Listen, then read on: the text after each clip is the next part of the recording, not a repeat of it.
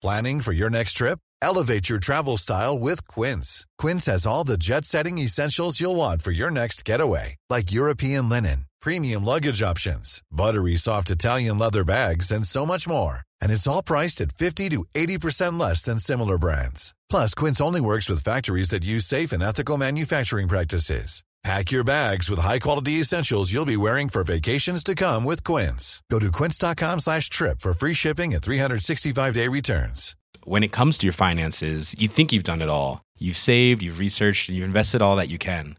Now it's time to take those investments to the next level by using the brand behind every great investor, Yahoo Finance. As America's number one finance destination, Yahoo Finance has everything you need, whether you're a seasoned trader or just dipping your toes into the market. Join the millions of investors who trust Yahoo Finance to guide them on their financial journey. For comprehensive financial news and analysis, visit yahoofinance.com, the number one financial destination, yahoofinance.com. This is the Cork Today replay on C103.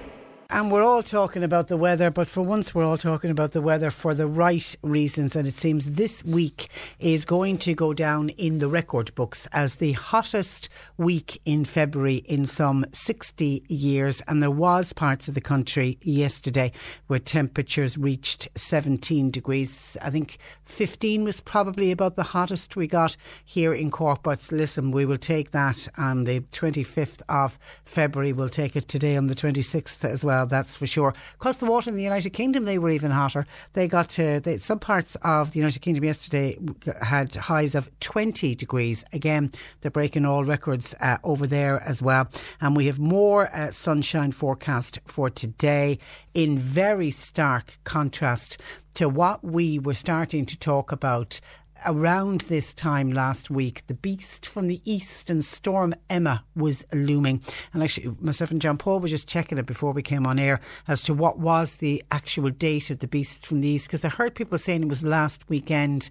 And I was saying, I didn't think it was February. And we were talking about it at the end of February. I thought it was into March. It was actually the first of uh, March was sort of the, was the day that the beast arrived. It was kind of the big lockdown day when people were told to stay at home. And it was a Friday Friday when it really hit.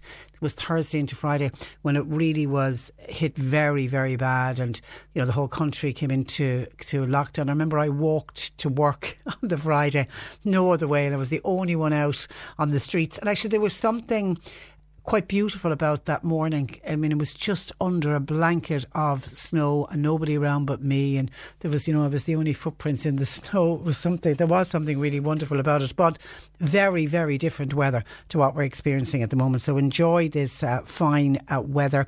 The Met Éireann are saying that we've had the highest temperature since 1960, the 17.4 that we had uh, yesterday.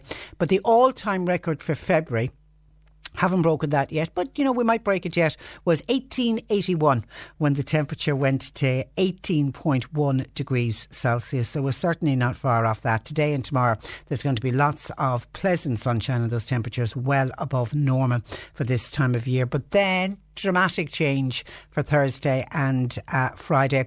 But then the mercury levels will go back up again slightly, but they will still be a bit more uh, it'll still be a little bit more cloudy. However, quite pleasant, they're saying, for this time of year. And current indications that the weekend suggest generally unsettled conditions will prevail. So I suppose today and tomorrow we need to get out and enjoy it. And there's just a wonderful photograph on the front page of the Irish Times today of a set of twins. They're little twin boys from Inchicore in Dublin enjoying an ice cream. Um, and it's just a gorgeous photograph. They were sitting in the Phoenix Park enjoying the warm weather. Now, they still have their little warm jackets on, but it's just a delightful, gorgeous spring photograph. The ice creams are kind of something you'd expect more in the summer.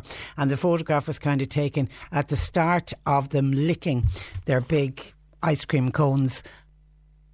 And I tell you, I'd love to have seen the photograph when they finished those cones because little two year olds, you can already see them starting to melt. I'd say they weren't as, there was a big clean-up operation by the end of it, but it really is a delightful photograph on the front of the Irish Times today. And with this lovely weather today and tomorrow, lovely to get out and about, enjoy the sunshine, get a bit of vitamin D, get a bit of sun on your bones. And if you, and if you're anywhere near the beach or you've got time off from work and you can get in the car, go drive to the beach. It's just, it's so good for the soul to be on the beach on a day like uh, today. And where else would you go than Inchydoney Beach on a day like today? And today is really the day to go because I'm assuming they're all celebrating down in Inchydoney. They have been named the best rated beach in Ireland. Now, this is coming from TripAdvisor's Traveller's Choice Awards for beaches. Inchydoney came in first. Banna Beach in Tralee was second, and Inch Beach in uh, Kerry came in in third place. And what I like about these awards, the Traveller's Choice Beach Award winners, they're judged on the quality and the quantity of traveller reviews and ratings for beaches on TripAdvisor gathered over the last year, and it's done on a world ranking. So it isn't that people can get a campaign behind them to say, "Oh, vote for us, vote for us." This this is actually generated and the votes are counted based on traveller reviews and ratings that are given for beaches. And they do it country by country and then they do a worldwide one. Uh, for example, it was the beach in Brazil. I think for the second year running actually came out as the, the top beach based on what travellers felt and thought about it when, when they went. But well done. It's a great achievement for Inchydoney. Congratulations to them. And also, while we're sending out the congratulations, can we congratulate everybody at Dano's SuperValu in Mallow because they won Store of the Year last night in Dublin at the SuperValu Awards. Congratulations and, and well deserved. And down Dano SuperValu in, in Mallow, there's a lot of work gone in. They've had a, a, new build in the last number of years and a lot of work, and they're constantly working at trying to improve uh, the store. So great recognition for everybody. And I know Mary D was on the phone this morning saying, Would you congratulate all of the staff? So well done if you're doing some shopping in Dano's SuperValu in Mallow today. And make sure you congratulate each and every one. And while we're sending out congratulations, let me tag on a birthday request. Audrey O'Sullivan of Gooseberry Hill in Whelan has a birthday today. Happy birthday to you, Audrey. And you're described as the best mum in the world. And it's your own mother has described you as the best mum in the world. So happy birthday to Audrey O'Sullivan. Now, coming up on the programme today, we are going to hear about possible gov- the, gov- the, pos- the government possibly giving financial incentives to older people to move out of large family homes and to help them move into retirement style villages. Now, the problem uh, straight away here is we need to be building more of the, these retirement style villages. There are some examples around the country, but we certainly need to be building more of them. I mean, if you look overseas, there's a lot of very, very successful retirement villages. If anybody's ever watched that, the Real Marigold Hotel series, where celebrities, older celebrities from the from uh, from the United Kingdom go off around the world, and uh, they they and they, they, they go to different countries. They've been to India, they've been to China, they've been to the United States. They just go to different countries and they take a look at how these countries deal with aging and what they do for older people. And nearly every single country that they've been to, they'll come across some kind of a retirement village and a setting where people live together. You still live independently, but you have the backing and support of knowing that there's somebody there on call should anything go wrong and if you need a little bit of extra help, maybe in the morning getting out of bed, or maybe a bit of help with getting back into bed in the evening, there'll be somebody available for you, but you still live independently. We need to have schemes like that put in place, and that's what we're going to be talking about today with the Junior Minister for uh, Older People, uh, Jim Daly. Now, it's something Jim Daly has been talking about for quite some time, but it seems there's going to be an announcement tomorrow and proposals before the government tomorrow. So, in advance of that, we're going to talk to uh, Jim Daly. We're also going to hear about the need for suicide prevention services in the town of Charleville and speaking with a woman who has been working to highlight and working with suicide awareness and promoting suicide awareness in Charleville. And it's a woman whose life and family have been touched by suicide. She lost a son and a brother. So we'll we'll talk about that and what's needed for the town of uh, Charleville. Possible solution to people who are experiencing difficulties getting flood insurance cover cover. Now, our interview today is going to be focusing on the town of Mallow and Fermoy because both Mallow and Fermoy have had extensive floods, flood defence work complete it. And you would think once that work is completed and tens of millions of euro pumped into those towns to get the flood defence work done, to stop the flooding and successfully stopped the flooding, you would think then that the businesses and the homes that had previously been flooded, and because they'd been flooded in the past, they weren't able to get insurance cover again, you would think once the work was done, they would have no problem getting cover. It seems that is not the case. And this is going to be an issue going forward for other towns. So there's a lot of towns in West Cork, for example, where flood defence work is, is going on. And people living in those towns who haven't been able to get flood insurance cover are assuming that once the work is complete and the flooding stops, we'll be able to get our cover back.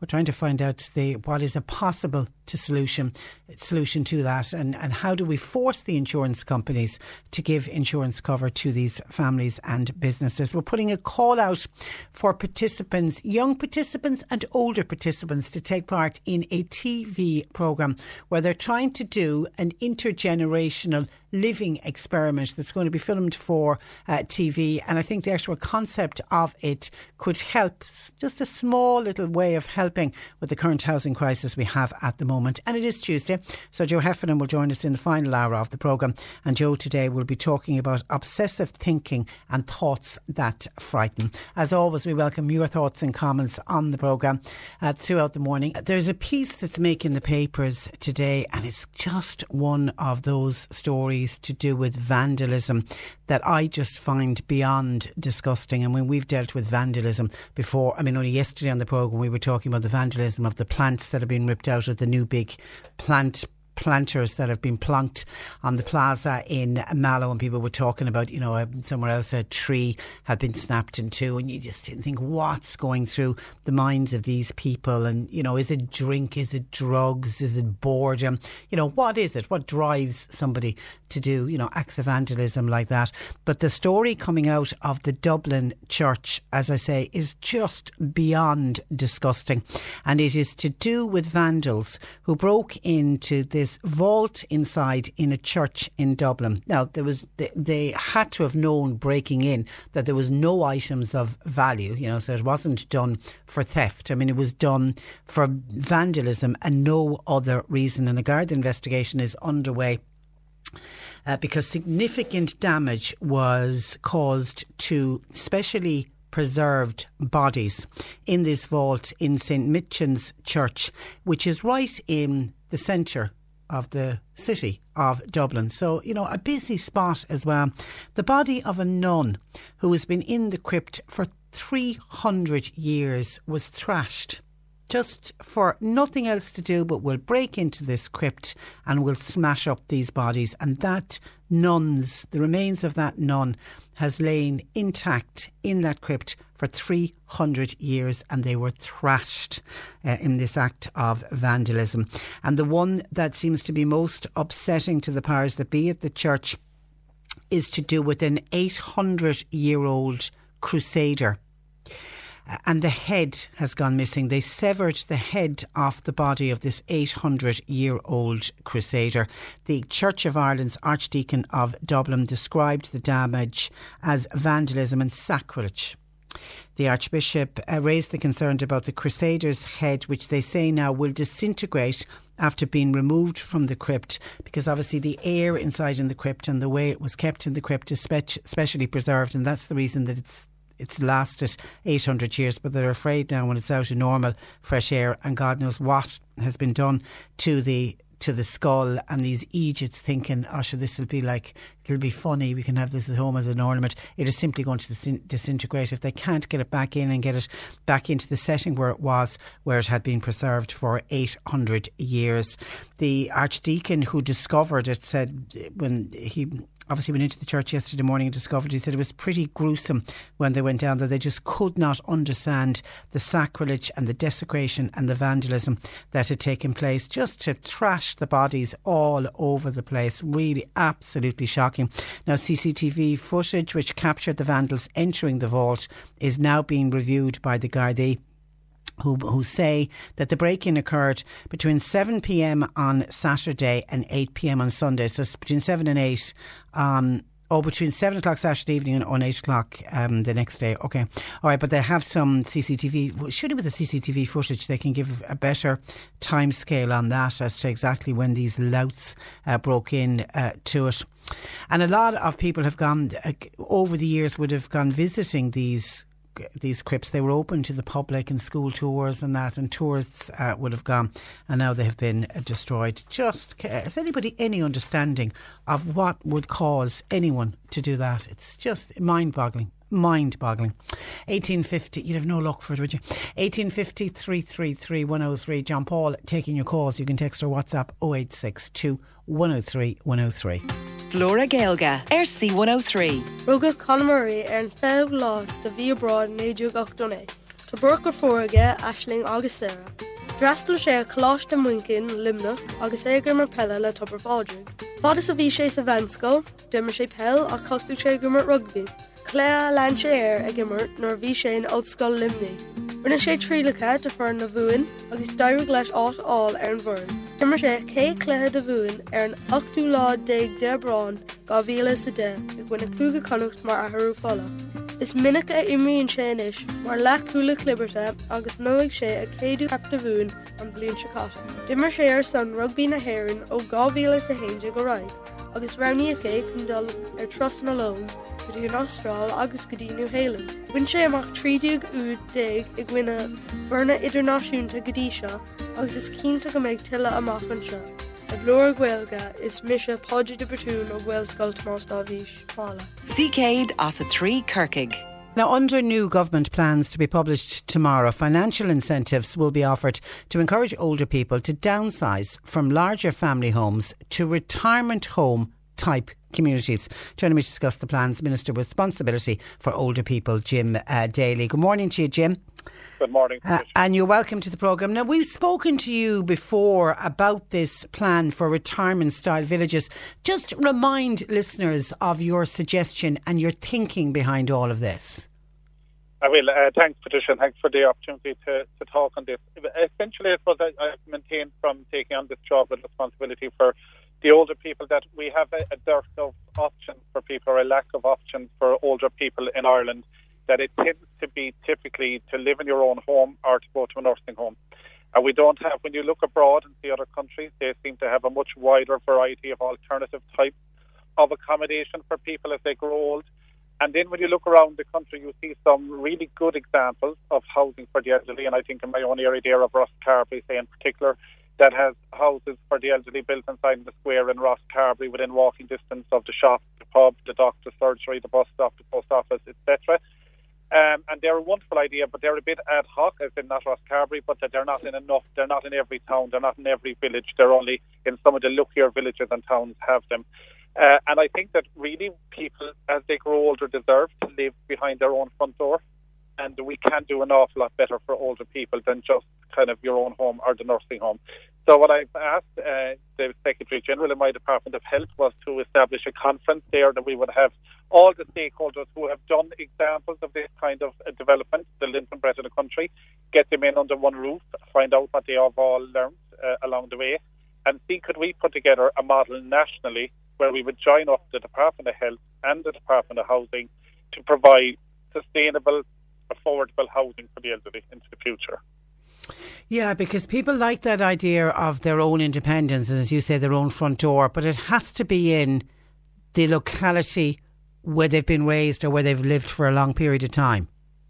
Yeah, I mean, uh, you know, I was speaking yesterday on another radio show, and you know, a lot of the comments coming in were very much Dublin uh, from Dublin listeners, and you know, saying, "Look, I'm not moving. I where I am. I'm very happy. I'm close to things. That's fine if you live in, in an urban area, but mm. if you live in rural areas like County Cork, uh, as I said on the radio, you could be seven miles from the nearest public lighting. You know, you could be that far away from a public light, let alone a sh- shop and a post office. And as people grow older in these houses out in very rural, remote areas, I don't think they're as attached to the bricks and mortar as they are to their community. And Absolutely. It's more important that people get to to be among their own community, among their own friends, among their family. But the bricks and mortar can be transferred, and people can move. You know, whether they, by choice, of course, by choice, if they want to downsize to live in a smaller, more compact um, house in a, a built-up area where there is services close by, and ideally with a little bit of, you know, maybe a care attendant on duty 24 hours a day to give people a hand, put them to bed at night, or you know, bathing, or you know, the little things that people require a bit of assistance with. And these are the models that are working very, very well. Um, on, albeit on a ad hoc basis, the length and breadth of the country. But and are, are there many models like that around the country? Is there any any you've particularly seen that you're impressed with? Yeah, I speak all the time of Kilmaley in County Clare, which is probably the most impressive I've seen. It's in a very rural area, in a village area. Uh, they've built 20 units there, 20 housing units for older people, and they also have on site, they have a, a primary care centre and a Meals on Wheels centre. Uh, the GP comes out there a day or two a week and does his clinics from there. The, the day I was visiting there, you had a mother and toddler group, you know, lots of community use wow. with the building on site. And they have one care attendant on duty 24 hours a day, seven days a week and that care attendant is there to, you know, give people, as I said, a hand with a shower, a bath, or putting them to bed, or if they have an issue during the night, they wake up and are feeling unwell. But what has really stunned me about that, which is really, really telling, I think, is that they have told me when I visited there that in 20 years of providing housing for the elderly, one person ever in the 20 years had to go from that setting into a nursing home. Everybody else has had end of life either on site or in an acute hospital. My know, goodness, that's a that's so, a record. Uh, that's a great record to have. And who who's behind that? Well, that's a voluntary group, again, right. a local community organisation. They got a hunt. Again, you see, this is the problem. They will get the funding to build the housing, but they are, and how I've got to know them is because they're always looking for funding to, you know, to get the, the, the attendance care and, you know, that paid for. And it's on an ad hoc basis and they're on a year to year basis where they're looking to the HSE for, you know, I mean, their model makes so much sense. If those 20 people were living in 20 different houses spread out all over rural West County Clare, the HSE would be trying to send home help out there. Well, it would cost a fortune. It would cost a, a fortune. In the evening, you'd be giving people the living loan allowance or the fuel allowance. You know, all of these things out there, which they may not, um, well, they obviously can maintain those in these units as well. But like in my ideal, what I would love to see, and, I, and that's what I, I was quoted there recently saying that you know nursing homes should be gone in 20 years. What I actually said was that nursing homes, as we know them, you know, I would hope to see the end of it in 20 years, and that we would have more of people having a front door and having a little living room and a little kitchenette and a little sitting room or whatever in an environment. They can still, of course, have a nurse on duty, you know, to look after people, but they need more than just a bed and a, a small little room with a locker. You know, I think we can do so much more for older people, and I don't think old as we grow older, we all have to live under nurse-led care. Of course, there will always be a cohort of people that will have such a range of complex needs that they will have to go into a nursing home. But as many people would survive very, very well if they were given a smaller amount of support to live on, um, a smaller amount of assistance uh, where they live, and more age-friendly housing and embracing technology that's there now in the, in the, you know kind of alarms and monitors and screens to talk and all of that, we can keep people much much um, to, to live much more independent on their own. So ultimately, what I'm trying to drive forward, Patricia, is a real ambitious program of radical reform so that uh, you know, and I often quote if I won the lotto in the morning and if I went into Cork County Council and said, "Look, I want to invest in care of the elderly," heretofore all you'd be doing is building a nursing home, and that's the the only option available to you. And nursing homes haven't evolved over the last 30 years; they're still pretty much the same as they were built 30 years ago. They're built more or less the same now. You know that we can. I think we can really do an awful, awful lot better to look after older people with a small bit more creativity. But the big job of work here was to get the Department of Health and the Department of Housing to work together. And I finally got that done. And myself and Minister English and the Department of Housing have joined forces. We've got our officials working together for the last 18 months. And tomorrow we will launch in the Dáil a document which sets out 40 very distinct, clear actions to be done between both departments to drive forward this agenda where we will have, you know, a, a range of ideals put down on paper and said, this is what we'd love to see developed in every village and town. We will ask every local authority to embrace this plan, to start promoting it. And look, the private industry, of course, will have a role to play here as well. About 80% of people in nursing homes are cared for by the private industry. And I would say the private industry will want to get involved in this when they see that the Department of Health and the HSE will provide funding for, you know, attendance, care attendance, nurse care, all of that kind of thing as needed on site as well afterwards. Okay, and we I, and you go I go back again and just emphasise the point. This will be individual choice. This will be up to an if an older person feels the home they're in is too isolated or is too large and there's a facility like this close by, they will be given the option to move. But it's it's individual choice. Yeah, we have done a lot of research. Um, the HAPI Index, which is a you know a work a body of work undertaken by Age Friendly Ireland, where they went out and listened to the voice of twenty thousand older people and asked them, you know, what would you like? What would you like in facing into retirement? What would be your your ideal? And up to thirty percent of the people asked that they would like to move. They'd be happy to move. They would, you know, they would be anxious to move to a smaller house, to a more you know, setting that would have more uh, supports on site to a setting that would be closer to more amenities. The 70% of the people obviously are very happy where they are and will continue to be happy. So this is about creating a real alternative to the nursing home. It's choice. giving people a real choice. Yeah. But it's all about choice. And what's very exciting in this is one of the first demonstrator sites in the country to be developed under this new plan will be in Dunmanway in West Cork. Uh, Cork County Council have a site there. They're one of the most proactive local authorities in this space are very, very anxious to, to get involved and to start developing and embracing this. So we have a site in demand we identified. We are uh, at the stage at the moment of designing and, and you know trying to plan where, how many houses we're going to put there. But we're also going to put on site some supports like a Meals on Wheels centre is my dream to have on, on that site there that will serve the entire West Cork area where you could have six, seven hundred meals a day um, cooked inside the Meals on Wheels centre and delivered out across uh, rural West Cork through the An Post network would be the way I'd like to see that happening. Uh, I've spoken to An Post about this, and they are happy to engage with us and work with us where the meals could be. We have a postman going to every door uh, across West Cork at the moment, anyway, and there's the possibility of these meals they'd be cold, they would have to be heated up in the house and all of that. But these are at early stages. But what's very uh, interesting is that, that, we will have the first developer site, or, or what they call demonstrator site, of this new plan uh, done here in West Cork uh, in Dunmanway. Okay, all right. And uh, so more on this plan, particularly if the financial incentives, they'll be announced tomorrow. Yeah, there will be much more announced tomorrow. The plan itself will be published tomorrow, and it will be you know available online. People will be able to view it, and people where we're going from this, we have 40 clear, as I said, actions identified, and where we go from there then is to implement those actions. We will, myself and Minister Damien English, will be establishing an implementation group with an independent chair before the end of March whose job it will be will be to drive forward the, the ambitions that we'll have outlined in the report tomorrow. Okay. All right. And just before we let you go, just on, on Brexit, uh, Jim, UK pensioners don't need to worry going forward about the payment of their pensions. No, they don't for the moment. No, I mean, it's, it's too early for people to have that fear at this stage. Uh, there, there is enough, um, I suppose, precautions being taken by the government to ensure that the payments can continue in the event of a hard Brexit on the 29th of March. But look, I, I think we're I can't speak with any more authority than anybody else that's just observing it. But, you know, we'd be very hopeful that a, a hard Brexit won't be the, the end game at the end of the 29th of March. Okay. The common sense will prevail in the, in the, British Parliament between now and then. Fingers crossed on that one. Thanks, Jim, and thanks for joining us on the programme. Uh, good morning to you. That is the Minister for Older People, Minister Jim uh, Daly. Michael O'Sullivan is the ex chair of the Older People's Council.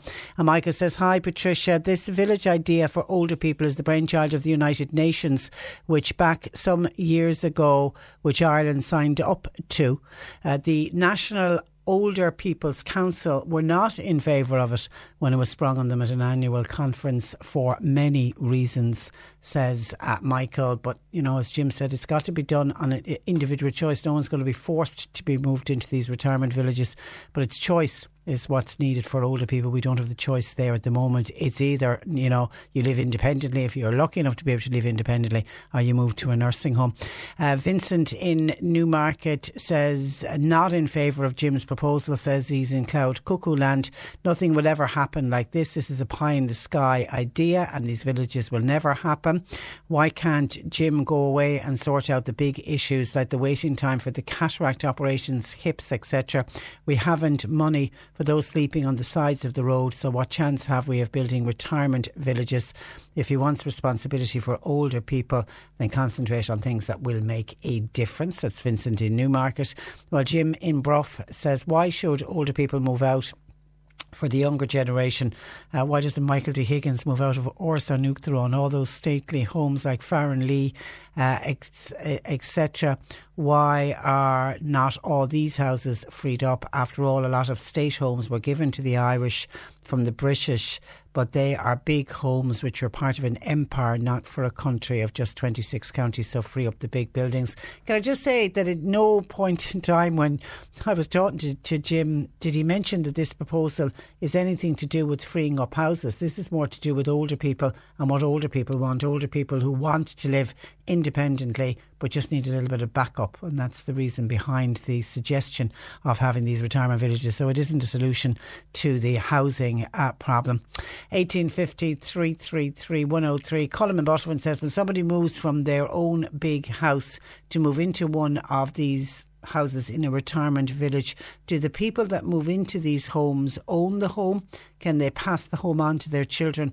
Or how will that work? I suppose the devil is going to be in the detail of how these projects will work going forward. I mean, when he spoke about that one that's in Clare that's run by a voluntary organisation, almost like a charity. I imagine. I imagine the, it has some kind of charity status. The people living in those homes wouldn't own it. They're looked after while they're there, and I assume that a little bit like sheltered accommodation that we already have in, in other parts of the country. That when the person moves on, then that sheltered accommodation is there for, for somebody else. So no, I can't see them because they wouldn't buy the property. They'd move in and they pay towards, you know, I don't, I don't know how they'd rent it. I suppose they wouldn't. I, I can't see them buying the property, Colin. But maybe, maybe that's what would happen as well. You would have retirement style villages where people would actually buy the property, and then obviously once you bought the property, you can do what you like uh, with it in your will. 1850 333 103. John Paul taking your calls, text or WhatsApp 0862 103 103. The C103 Cork Diary is a free service to help non-profit organisations all over Cork. So if you're a community group or a charity that's holding a fundraising event or meeting, send us the details at least one week in advance and we'll tell Cork all about it. Email info at c103.ie. The Cork Diary. With Cork County Council, supporting businesses, supporting communities, serving Cork. Visit corkcoco.ie. C103. This is the Cork Today replay on C103. Margaret O'Callaghan, who is a campaigner for suicide awareness in the Charleville area, has contacted the programme to raise her concerns about services or lack of services in the North Cork town. And Margaret joins me. Good morning to you, Margaret. Good morning, Patricia. And, and you're welcome to the programme. I suppose, firstly, just to remind listeners, uh, and just tell listeners about the group you set up in 2008. It was the, the Charleville Suicide Awareness Project and the, right. the work that you do with that group. Well, I'm, I, look, I'm only a mother of a boy that died of suicide, and also a sister of a brother that died of suicide. And I thought there was nothing done in 2008. And so I set up Charleville Suicide Awareness with the help of Ballyhoura Development, Dave O'Grady. And from 2008 until now, we have a lot of trees and benches with numbers of Pieta House and the Samaritans. And we do our balloons and doves in September. But at, at the end of the day, there's nothing there we had a group, Leonard, once a month, and that finished 12 months ago. And now we have nothing for people that have bereaved by suicide. And we used to get together and have a chat and a talk and a cup of tea. That's all gone now. And that was for people who were bereaved by suicide? That uh, people with mothers, fathers, sisters, we all get together and we meet and we talk about our week and how Yeah. we feel and there's nothing now. I got a phone call last week from three people looking for places that they have a group for people to talk to one another about their feelings, about what happened to them. And Do you, have now. you also worked, Margaret, with people who have had or having suicidal thoughts? I have, yeah. I have a lot of people gone into Pieta House, but that's in Limerick or Cork. There's nothing in Charleville, Buttevant, Ballyhay, Newtown, Dromina. There's nothing, nothing. Mallow, I don't think there's anything in Mallow either. And You know, you because go- you you have to go because you are because you are so recognised in Charleville for your work with the Suicide Awareness Project, is that almost an you're, you're attracting people? people are coming to you in the hope of getting help? Well, they want to know where could they get help, and they have to go to Limerick or Mallow. I often took people into Limerick, but at the end of the day, God help us, they need someone to talk to in their own community.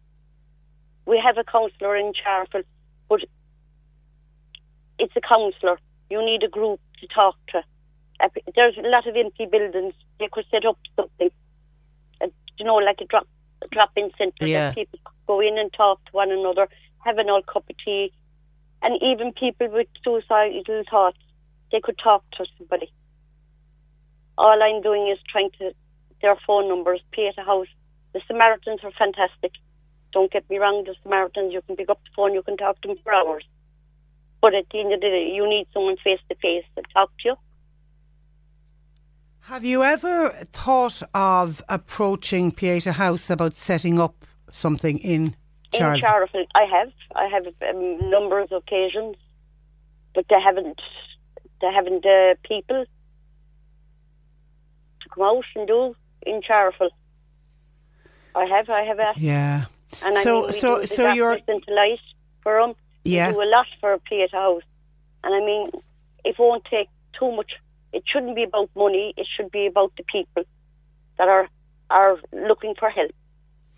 And I know normally that's what happens because I know at the trying to get the when Pieta House first came to hmm Cork. I remember on numerous occasions having interviewed Joan Freeman when we were talking about her work with Pieta House, and I would say to her, "Oh, "When are you going to come to Cork? When are you going to come to Cork?" And she she used to always say, "I need to be invited. Once we're invited by the local community, we will come." But you're saying you have asked. I have asked. Yeah, I have asked.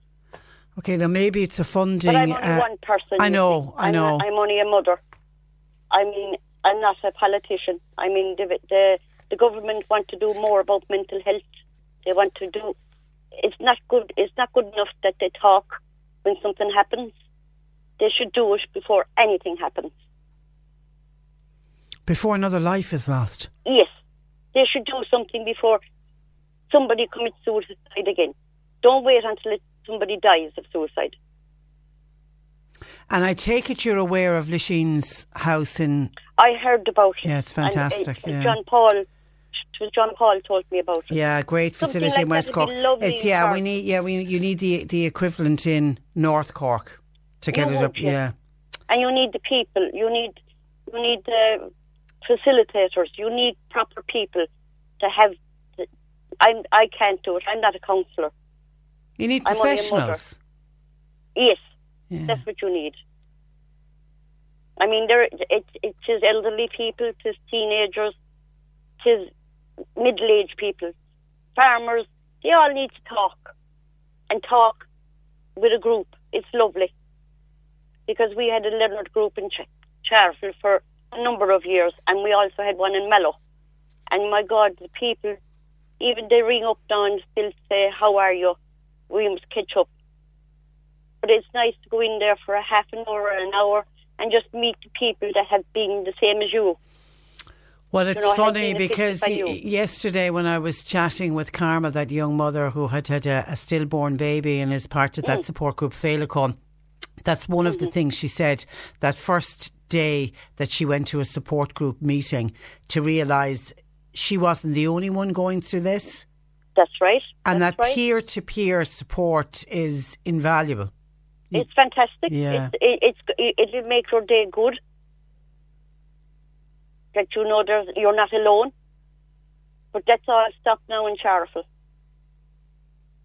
I mean, the, the, I meet some of the members of the, the group, and they say, when is it ever going to start up again?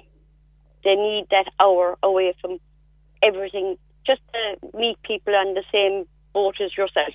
Who are you hoping will intervene? The could the HSE do something for you? Uh, I mean, there's a great primary healthcare centre up there. Could they? Is there a room there that could be used? Well, there's plenty of uh, empty places in Charleville, plenty buildings.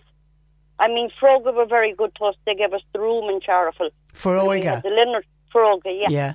For uh, they were very good. They gave us the room, and we had the, and we had the local councillor in Dial. He was very good to us. But there's nothing now. Nothing.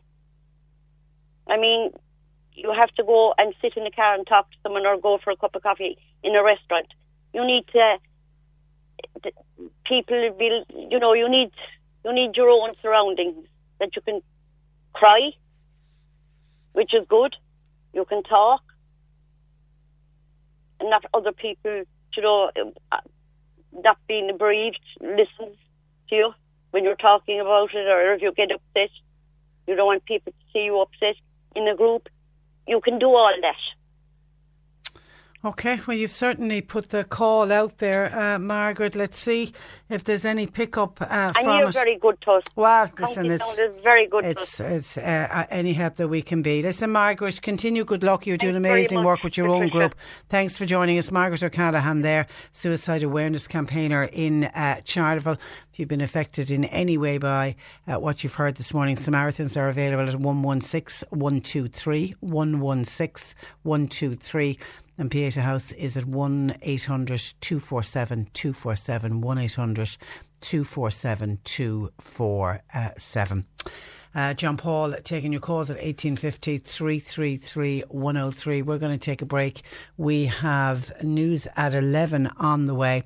In the next hour, we will talk about a possible solution to flood insurance uh, cover. And we'll uh, catch up with calls and comments coming into the programme this morning. That's all to come. You're listening to Cork Today on replay. Phone and text lines are currently closed. Some reaction to Margaret O'Callaghan, who joined us, and talking about the great work that she does for suicide awareness, but also talking about the worry and the concern she has uh, for the people of Charleville and surrounding areas with lack of services for people who are either bereaved through suicide or for people who are having suicidal thoughts. Councillor Ian Doyle was on from Charleville. He just wants to compliment, publicly compliment Margaret for the great work she does in the Charleville area. Yes, she's a, fantastic woman who has suffered and knows what it is like to lose two loved ones very close to her, her brother and her son, both lost uh, to suicide, and yet she continues on with the amazing work of trying to help others. She, she really is. She's a child. We're lucky to have her. They, they really are. And Mary in Rathcoole says, might be just a little bit of a suggestion for uh, Margaret.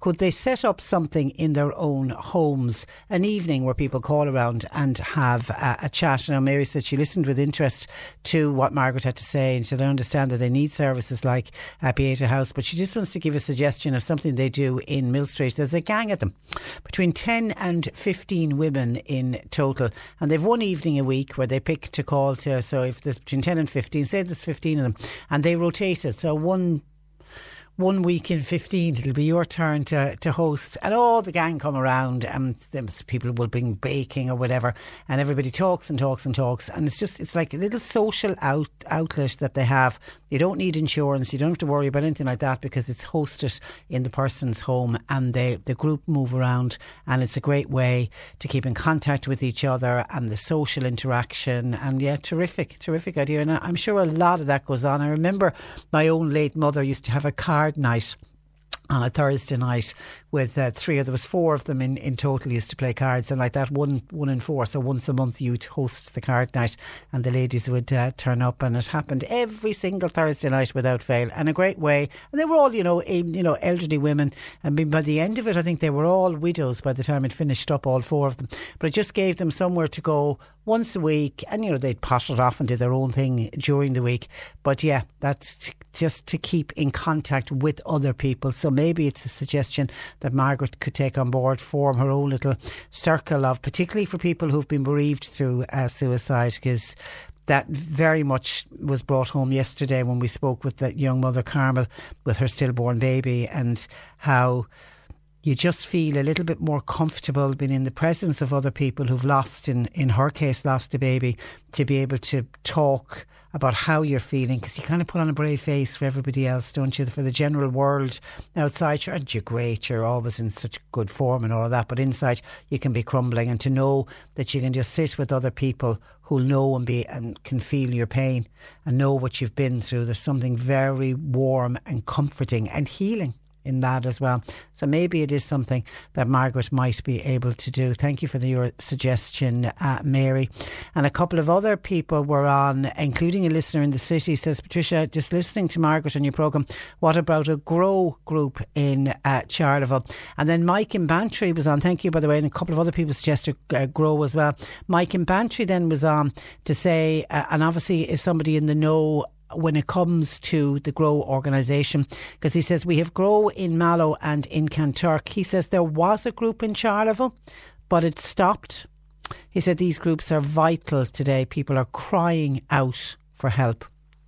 And they are. They are crying out for help.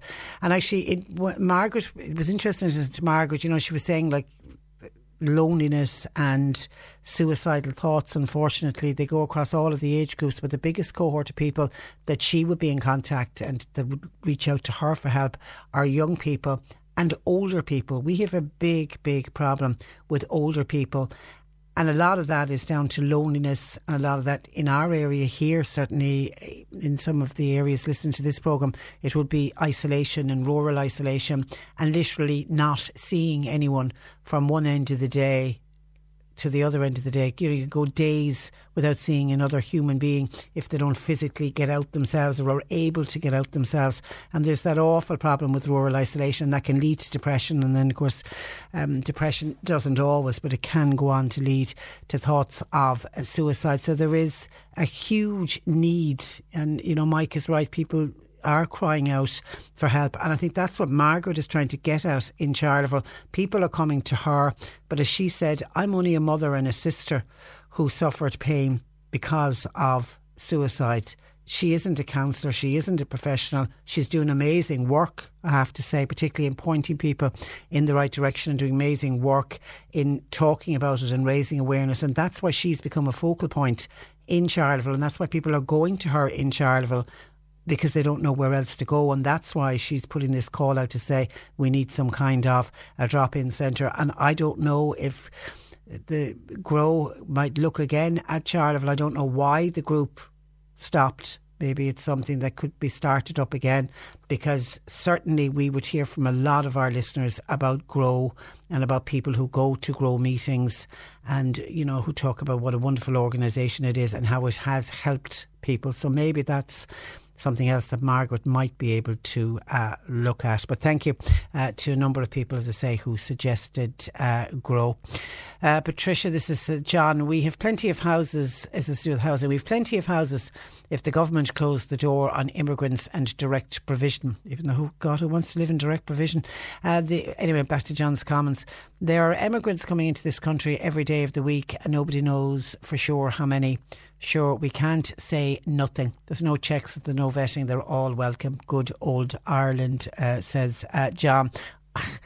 yeah, there might be that perception that we have loads of immigrants and asylum seekers coming into this country, but the evidence, John, unfortunately, there are numbers coming in.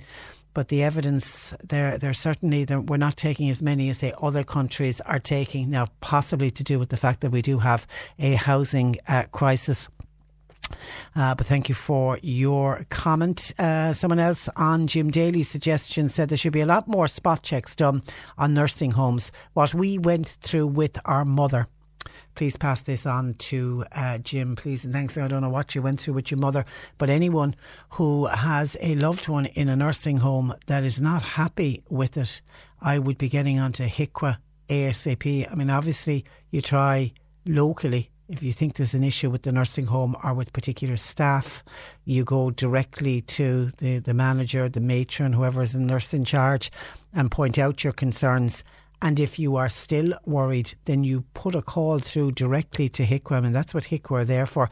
HIQA do spot checks unannounced. Now, they do announced checks which I can never really understand, and, and I always find them baffling. I think all of them should be unannounced, but they also do unannounced ones, and they certainly react if they get complaints in about a particular place. So, I mean, I don't know if your mother is still in the nursing home, but if you have concerns about a nursing home, it is straight to HIQA. I would be directing you. Okay, some of your thoughts coming in by WhatsApp. Now, uh, now I have to say I didn't see this program last night, the Claire Byrne Lives. I have it recorded to watch this afternoon, but it was I think it was half 10, 25 to 11, way too late for me. Uh, to I'm, I'm in bed by half 10. Anyway, Michael watched it last night and I've seen bits, I've seen snatches of, of the programme, but um, Michael says, Patricia, all credit must go to Claire Byrne last night on her handling of one of the most heart wrenching stories ever told on a TV by a mother about the horrific death of her daughter and those three beautiful, innocent grandchildren suffered at the hands of what can only be described as a very evil, evil man, that man being their father. Not forgetting her lovely sister and aunt those children who also spoke last night. Never in their lifetime will these memories be wiped away. I bet there wasn't a dry eye in the country watching the programme last night. However, it asked a lot of unanswered questions that need to be answered, and rightly so. Every scrap of evidence should be made available to the mother and to the sister. His laptop, for example, who and what the school knew, his letter or letters, notes, etc. What evidence is on the laptop? What happened in the school? What trouble was he actually in? Why didn't they take action sooner? Who are they protecting that the information is being withheld? The interview has all the hallmarks of the Ian Bailey case in Schull. I sincerely hope that they will, that one day they will bring it to a conclusion and have as much closure as is possible. Our thoughts and prayers are with that family um, and those poor victims uh, today. And I am assuming, I know they call, there was it was called "My Name Is Clodagh," isn't it? I mean, they very much want her name to be remembered and to be known and not forgotten uh, about in that particular horrific, horrific murder that happened. And then, of course, he went on to um, kill himself afterwards. Yeah, I. And, and I'm assuming now the reason that the family have decided to go public is that there is so many questions they are left uh, with. I mean, they are suffering as a family. Clodagh's family are suffering. You know, they've lost for her, for her mum, for example, Mary, who spoke last night. I mean, she's lost her daughter and her three grandchildren. I mean, the pain of that alone, and then to be left with all of these unanswered questions is just incredible. You would have assumed, I mean, the man in question, the husband, the father, is dead. I mean, so I, I don't understand why they can't be given every single bit, every scrap of information that's out there, in the hope, I suppose, that they can make some kind of sense. If you could ever make sense out of a husband killing his wife and a father killing three children, I, I, don't, I, don't, I don't know how you could ever get to the bottom of it. But at least if they have the information, they may be able to try to piece together what actually happened and they may be able to get some kind of closure and some kind of understanding. And it just seems beyond cruel that that information has been withheld from this family uh, to the point that they had to go public last night. They didn't have to be on a television screen sharing, you know, the, the saddest, most awful event in their life. They didn't have to share that with the nation, but they felt they had no other choice. But they had to go public in the hope of putting pressure on the powers that be to give them the information, the information that's there. Stop hiding it, give it uh, to the family. So I don't know how many others watched that programme. As I say, I have it recorded to watch this afternoon. The pit of my stomach tells me that it's it's going to make for very uncomfortable viewing, but but I plan to watch it. Um, later on. I don't know if uh, how many others watched that program last night. As I say, I think it was just I think they they simply called it. Um, her name is Clodagh. I mean, just to so that people let's not forget Clodagh Hawe and her three children. Liam was thirteen. Niall was was eleven, and little Ryan was six. Shocking, absolutely shocking. Okay, also coming into us on uh, WhatsApp. Hi, Patricia. I also heard about that desecration of St. Uh, Church in Dublin yesterday. I, like you, sick to the pit of my stomach when I heard what they did. I was actually planning, says uh, Mary by WhatsApp, I was actually planning to visit it on my next trip to Dublin. It's lucky that our beloved dead are buried six feet under they won't have a day's luck. And I hope that that is the case, yeah. And, and I hope they get caught. I really, really do hope uh, that they get caught. Uh, Declan by WhatsApp says, this is Councillor Declan Hurley, says, uh, Hi Patricia, I welcome and support the initiative that Minister Jim Daly spoke about earlier. Earlier, I'm delighted that one of the first is going to be developed in Dunmanway, and I hope it will be an inspiration for many other communities. I very much look forward to being involved in the uh, project. Okay, and I want to go to just one other text that came in earlier to see if any listener listeners can help this listener. Hi, Patricia. Does any listener out there have any ideas, please, on how to deal with a seven month old baby who will not sleep, even though he is extremely tired and he'll fight it and fight it and fight it, trying to stay awake? Thanking you. And that comes in from a Mallow uh, listener. Oh my God, I, I, so feel your pain. Actually, wasn't there a piece on the news about sleep deprivation in mums with children up to the age of six? How much sleep a night you actually lose up to the age of six, and the bones of it is lost when they are small. But at seven months, you would be starting to think they should be in some kind of a routine and at least sleeping all night. I mean, I was with my sister in law over Christmas when we were in Australia, and her little newborn baby. Emily, who was uh, just six weeks when we arrived, and you know, by the time we left, she was nine weeks, and she, fantastic little baby. Now, the mother listening to me is not going to be happy to hear this. She was sleeping all night at nine weeks by the time we were uh, leaving. Anyway, let's look for ideas and suggestions because I'm sure there are lots and lots and lots of other mothers who will identify with this and will have been through this before. Any suggestions? Seven month old baby, absolutely wall fallen with the tiredness, but will just fight and fight and fight to stay awake any suggestions, please, that we can pass on to this mum in the hope of getting her little seven month old baby into some kind of a routine that he can sleep and also that she can sleep. She just must be exhausted. And of course, there's probably times during the day when baby is sleeping, and of course, mum is still up and about doing everything that, that she needs to do. So, suggestions, please, and help. If you went through that yourself maybe before, how did you get around it? How do you get a seven month old baby who's just fighting the tiredness? How do you get him to sleep?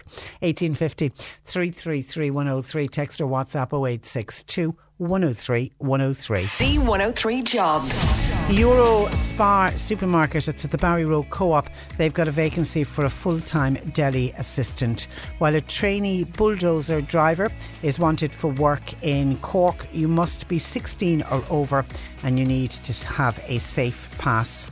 Healthcare assistants and multitask assistants are required for work at Nazareth House, while a part time healthcare assistant is wanted for work in Cork. You'll find all the details and more job opportunities by going online now. Just go to c103.ie forward slash jobs for more. This is C103 text in to say huge congratulations to James Dean from Castletownroche. He won the Oman Drift Championship 2019 in Oman in the Middle East at the weekend from all of his family and friends. Congratulations to you, uh, James. Now, talks are continuing between the Office of Public Works and Cork County Council that hopefully will benefit homeowners and businesses in two North Cork towns where flood insurance is proving a problem. One of those towns is Fermoy, and joining me more on this, uh, local councillor Noel McCarthy. Good morning to you, Noel. Morning, um, and you're welcome. Now, this issue affects Fermoy and also Mallow. And even though 74 million euro was spent on flood defence, why are homeowners and businesses still having problems getting flood insurance uh, in the areas affected?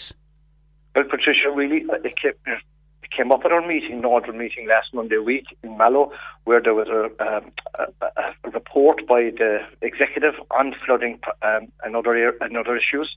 And what came up was that they told us that there's ongoing talks between the OPW and Cork County Council to get insurance to cover the council on putting up the demountable barriers, which are affecting Fermoy and in Mallow, but in Fermoy in particular on the south side and the north side. So what the problem there was that they were saying if they didn't get the, they were worried, the council were, that if they didn't get the mountains up in time, that there would be insurance claims. So they're in discussions with the OPW and they're very hopeful that the Irish public bodies will insure the OPW, which will cover the council going forward for any, if they have any delays in, in getting the, the mountables up in time, that they will be covered. So when I heard that on the day, I said, well, look, this would also lead to the businesses, like you said there, and and uh, people living, residents living in the area, residents living in the flooded part of the town, they have been refused insurance of getting high costs over a cost um, over the last number of years, and they, they really feel that they're they're being I, I suppose, um, not getting the right uh, uh, cover back on it, and where, where do they go from here? So I feel now they need to, to be insured going forward, or at least get a quote that is costable to them going forward. And it's all, it's like they're being discriminated against because they once yeah. lived in an area that was prone to flooding. Yes, and as you said there, we spent 74 million on both towns, 37 of that in Fermoy, and two and a half years ago when there was a serious flood in Fermoy, the demountables and the flood plans worked, and it was a great success. So then, when people went back about getting insurance cover, they were they were very surprised that they first of all they were getting costs that they couldn't afford, costs they couldn't afford, and then in some cases get, wouldn't even be quoted. So they were felt, how can we spend all this money, be flood protected, and not be get insurance then. Whereas you could understand before when there was no flood protection, and if they had a flood and made a claim, well then you could understand where they were coming that they couldn't get a get insurance then. But after all this work being done, after all this money being spent in both towns, why they weren't getting insurance was really being, as you said, being discriminated against. And you know, there there are other parts of, particularly down in West Cork at the moment, where there's a lot of flood relief work and flood defence work going on. I mean, people in those areas are they all going to have the same problem when the work is done? Well, I think they will because this is a test case now, I feel, with the OPW and the council. I feel if the council can get insurance, well, then the businesses and the residents in the area affected should be able to be quoted as well. And I do believe that Skibbereen and Bandon, where works are going on now, this will be a problem for them, no doubt, going When it comes to your finances, you think you've done it all. You've saved, you've researched, and you've invested all that you can. Now it's time to take those investments to the next level by using the brand behind every great investor, Yahoo Finance. As America's number one finance destination, Yahoo Finance has everything you need, whether you're a seasoned trader or just dipping your toes into the market. Join the millions of investors who trust Yahoo Finance to guide them on their financial journey. For comprehensive financial news and analysis, visit yahoofinance.com, the number one financial destination, yahoofinance.com. If you're looking for plump lips that last, you need to know about Juvederm lip fillers. With Juvederm Volbella XC and Juvederm Ultra XC, your lip look, whether it's subtle or bold, can last up to one full year with optimal treatment and no additional maintenance. Find a licensed specialist and see if it's right for you at Juvederm.com today. That's J U V E D E R M.com. Add fullness to lips in adults over 21 with Juvederm Volbella XC or Juvederm Ultra XC. Do not use if you have severe allergies or a history of severe allergic reactions, or if you're allergic to lidocaine or the proteins used in Juvederm. Tell your doctor if you have a history of scarring or taking medicines that decrease the body's immune response or that can prolong bleeding. Common side effects include injection site redness, swelling, pain, tenderness, firmness, lumps, bumps, bruising, discoloration, or itching. As with all fillers, there's a rare risk of unintentional injection into a blood vessel, which can cause vision abnormalities, blindness, stroke, temporary scabs, or scarring. For full important safety information, visit juvederm.com. Hi, I'm Daniel, founder of Pretty Litter. Cats and cat owners deserve better than any old fashioned litter. That's why I teamed up with scientists and veterinarians to create Pretty Litter. Its innovative crystal formula has superior odor control and weighs up to 80% less than clay litter. Pretty Litter even monitors health by changing colors to help detect early signs of potential illness. It's the world's smartest kitty litter. Go to prettylitter.com and use code ACAST for 20% off your first order and a free cat toy. Terms and conditions apply. See site for details. Forward, and I hope that this will be rectified before they get before they finish the works there, because this is not fair. And I feel I even said it at the meeting.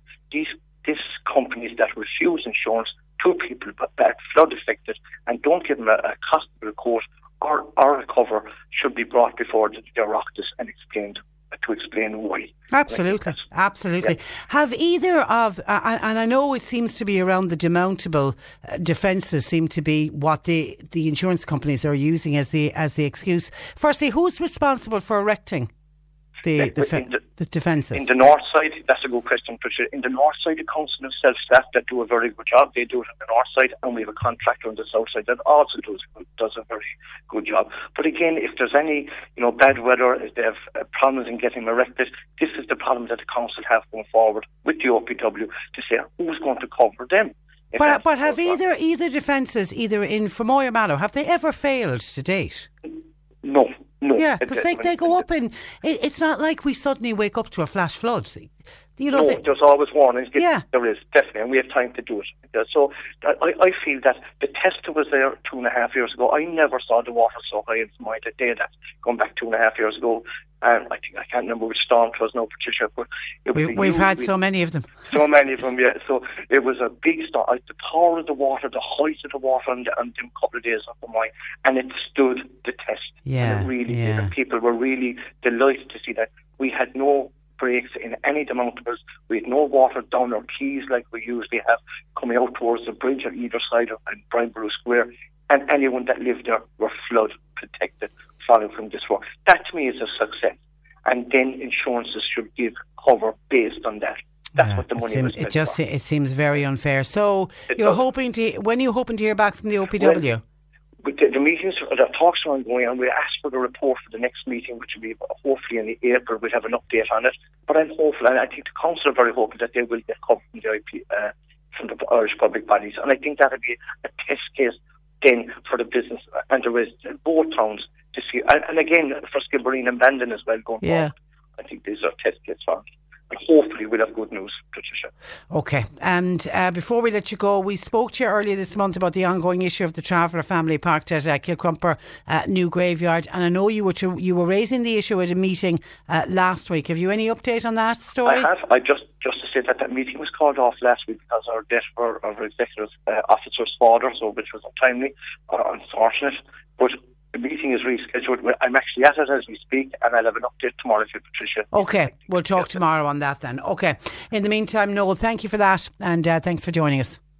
Thank you very much. Good morning to you. That is uh, Councillor uh, Noel McCarthy, 1850 333 103. And I knew that I heard something on the news about lack of sleep. This is because we've had a mother contacted us, her seven month old baby just fights the tiredness, is absolutely wall falling and fights and fights and fights. And she's looking for tips and uh, suggestions. And it's a piece of research coming out from the United Kingdom. And it says having a baby will ruin your sleep for six years. Researchers have found mothers are deprived of an average of 22 minutes sleep a night. Dads, by the way, lose 14 minutes uh, even after their baby has started school. Okay, even when the children do sleep soundly, the stresses and the strains of parenthood can make it hard for parents to uh, drop off. And I take it that they are looking at children who sleep and who are good to go to sleep. They're not our poor mum who's contacted us with her seven month old baby. She herself absolutely exhausted because she can't get the little fella to nod off. We were looking for your thoughts and comments on that, please. If you have any suggestions that we can pass on to her. Now, over the spring and early summer of this year, Kite Entertainment, the people behind Ireland's Fittest Family, Gogglebox Ireland, and Ireland's Got Talent, will film a brand new TV series for Virgin Media featuring an exciting new intergenerational living experiment. And joining me with more details, uh, Miriam Smith. Good morning to you, Miriam. Good morning, Patricia. How Uh, are you? I'm very well, and you're welcome to the programme. You're looking for willing participants. Tell me who you would like, who you, the ideal candidates are to get involved in this programme. I will indeed. The ideal candidates, Patricia, would be older homeowners. So that would be people over 65 um, and people who live alone. And we are going to be pairing them up with younger renters. So preferably somebody over 21, somebody who's at work or college and is open to this home sharing experience. We're trying to get a snapshot of what life is like at either end of the housing spectrum. Um, so that would be the ideal. Um, you know, with rents at an all-time high, it's becoming harder for young people to find a decent place to stay at a decent price, and home sharing could be one possible way of tackling the problem. Um, Now, so how- explain how home sharing works. Do you Yeah, pay rent? Or how So does it work? How, how it works is the younger person moves into the older person's house. Now Okay. we're working on a period of two weeks, um, so they live rent free. And in return for their accommodation, what they do is they commit to something in the region of 10 hours of helper support in the home. Now, they're not moving in as a carer, they're not moving in as a housekeeper, they're moving in more as a companion. So the kind of help they might offer might be help with the shopping, they might cook the occasional meal, they might give someone a lift to the train station. It'll be ve- very much like, uh, you know, a, a, housemate of your own age, but there'll be quite a big generational gap. Um, so that's what they'll sign up for. Um, and we're hoping that within the two weeks, the two people will get to know each other. We'll film that process as they settle in together. And after the two weeks is up, we will chat to them about the possibility of making it a long term arrangement. Um, and that is a different scenario. At that stage, we hand them over to a home sharing consultant. And we're working with a wonderful woman called Lucy Cunningham from the homeshare.ie. Lucy does this all day, every day, makes wonderful matches all around Ireland. So she would then um, step in and look after the arrangement once that uh, once that two week trial is up. And obviously, you'll do your best to match people who are similar. It, it, I'm Yeah. just trying to think how you would match a, a 21 year old with a 71 year old, Well, but there might be a mutual interest there. Yeah, and there might be mutual interest. Well, geography will come into it. Yeah. So, you know, this will allow a younger person to perhaps uh, live a lot closer to uh, college or to work. It will maybe move them into a more residential area with a proper sense of community. And that's exactly it. We'll be hoping to find the common areas between the two generations. So while Ireland has changed very significantly over the last 40 years or so, we think there will still be an awful lot of common ground. People will still want to come home at the end of the day and chat about what's been going on, maybe give each other advice, maybe, you know, share stories. We're just hoping that it will be a successful match in each case. So home sharing might not suit everybody, but for the people that it does suit, it can be life changing. It's something that has been working very well in the UK for many years, and it's growing momentum now in Ireland. Is it, is it, yeah, is it a, a new phenomenon here in Ireland? Uh, not really. I'd say probably probably the last three or four years it has really kicked in. You know, I mean, many years ago people would have moved into digs and they wouldn't have thought about it. It would have just been the norm. Then we all got used to kind of cheaper accommodation and sharing with people our own age. So it's something that maybe hasn't been done for a while and is becoming more normal again. Um, it's a kind of a, a chance for the older person to have a bit of company around the house Yeah. A little bit of support perhaps if they need that. But, you know, having someone in the home at night would be very comforting if you were a little bit nervous around that. So, you know, lots of benefits for both parties, really. God, it's interesting when you mention digs. Digs was a form of, of house sharing, now that I think Absolutely. about it. Yeah, and digs are coming back, Patricia, Are would believe? Yeah. digs, well, you know, especially Well, you can like rent a room, and the rent a room scheme that was introduced by the government. Yeah, so I mean, th- this is another way that somebody could live rent free, begin to save, whether they're saving to travel, to save for a car, to save for their own place eventually. This is a way of doing that, that you're living in a kind of a comfortable, quiet home. If you'd rather not go home to share a house with six or seven flatmates, this might be a yeah, very just good the, option just for you. just the option for you. And you're looking for people from anywhere in the country, Miriam. Absolutely, yeah. yeah, absolutely. So there are pinch points in the cities, obviously, where rent is absolutely ridiculous. So we have had a lot of interest from people wanting to share in Dublin, but we'd absolutely love to feature a household in Cork. So if there is somebody listening who thinks they might be interested, they could give us a call. We can talk to them a little bit more about it and explain how the whole situation would work. Yeah, I'm. You know, I'm straight away thinking of young people from the any of the county areas who are living who have to live in the city to go to college because it's too far to commute. Yeah, It would be- and some people are taking on a massive commute. I'm talking Yeah. to young people. We've had a lot of applications so far, and a lot of some. I was ch- talking to a guy yesterday who's commuting two hours in the morning, two hours home in the oh, evening. nuts. You know, so that's not a lifestyle that could could carry on forever. Okay, and older people are they? Are you getting enough older people willing to sign up? We are. We've had some very interesting people come forward so far. Obviously, we would be happy to talk to anybody in the Cork area who thought it might suit them. Um, as I said, it may not suit everybody. We're not putting any pressure on anyone to go beyond the two weeks. It'll be very much down to the individuals and how they feel it has gone. Um, and it's really interesting to just look at a different way of living. You know, a different way of living. It would be a new lease of life for some people to have a bit of company around the house. Yeah. And for the older person, it gives them a bit of a glimpse, uh, you know, a bit of perspective maybe. The things that we worry about and the things that we think are so crucially important now are put into perspective by the lives of older people, their experiences, what they've been through. I think it's a win-win all round. I, I really do for for everybody. yeah. And the and the filming, you do you film their every waking moment for the full two weeks? Not every waking Okay. moment. Because I don't think anybody would enjoy that. But we certainly would be checking in with them, you know, every day, maybe every second day. We would be asking them to do some things together. So perhaps one is involved in a choir or a musical society. They might both go along to rehearsals for that.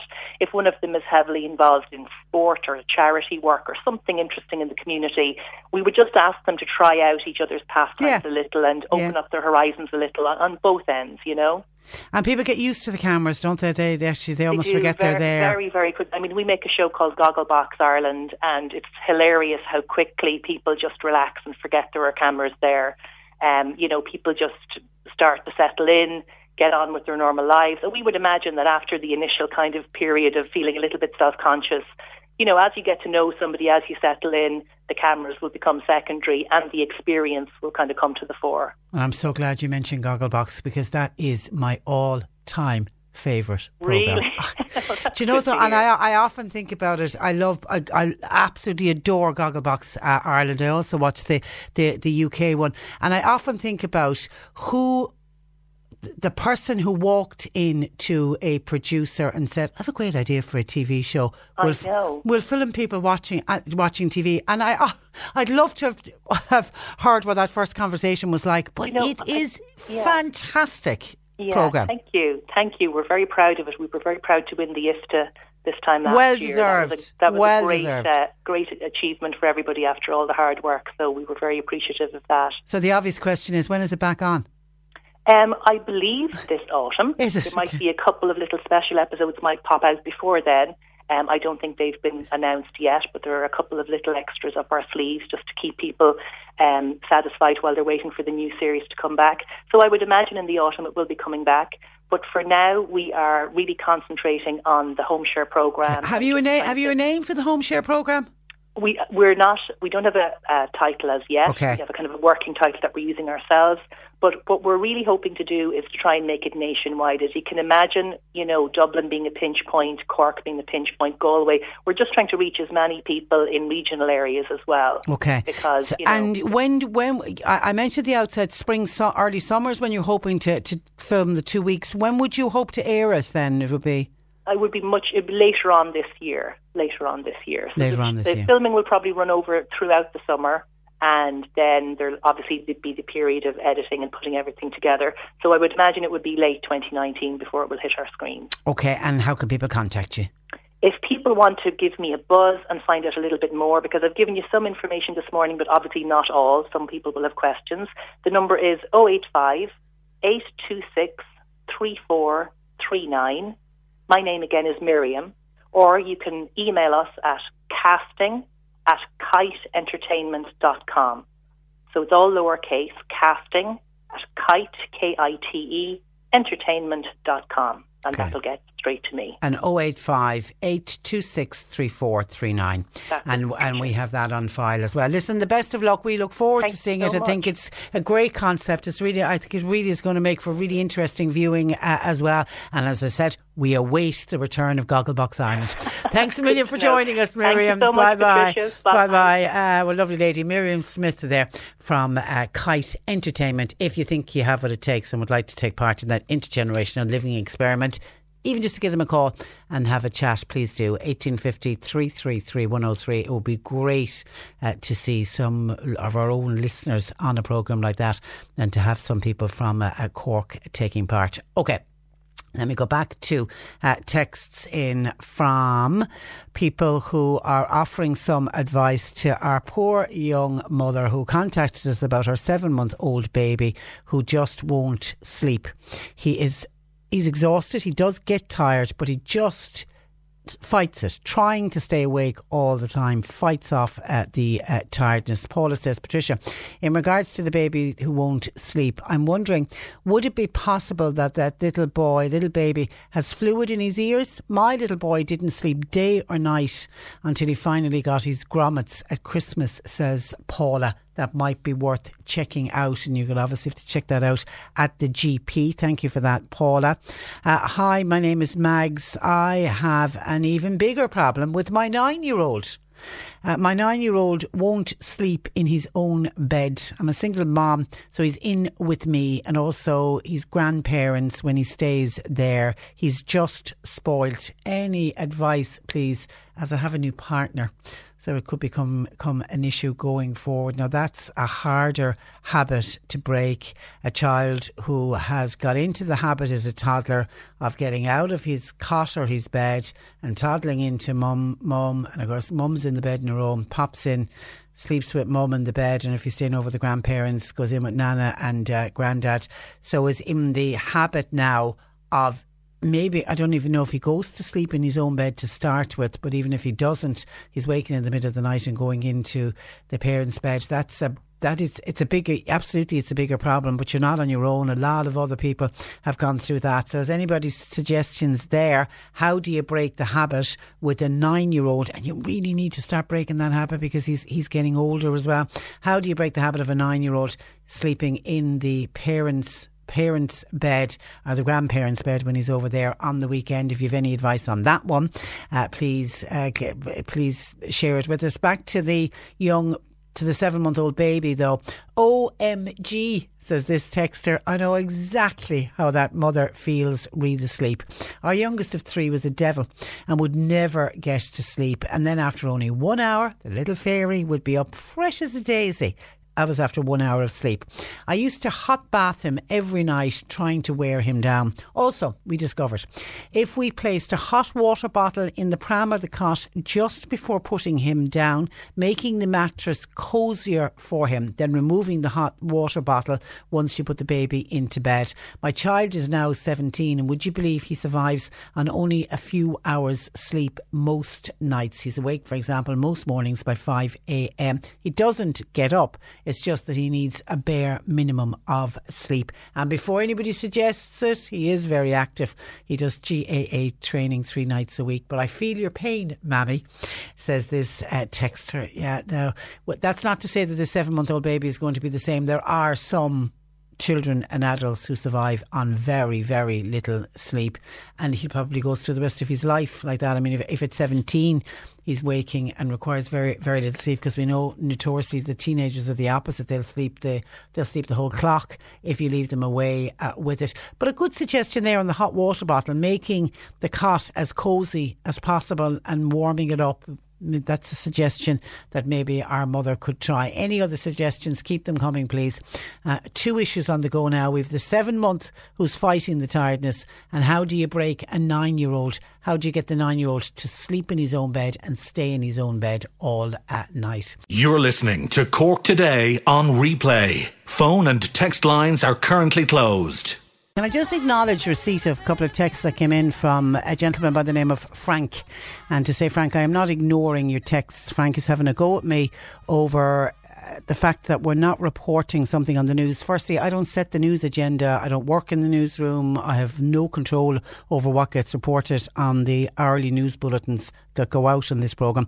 Uh, but he's critical of the fact that some cardinal who's been convicted of child abuse and uh, cover up of cases that we're not reporting on it. I have no reason as to know why it's not being reported on. Maybe it was reported earlier, maybe it was reported yesterday, maybe it'll be reported later. I don't know.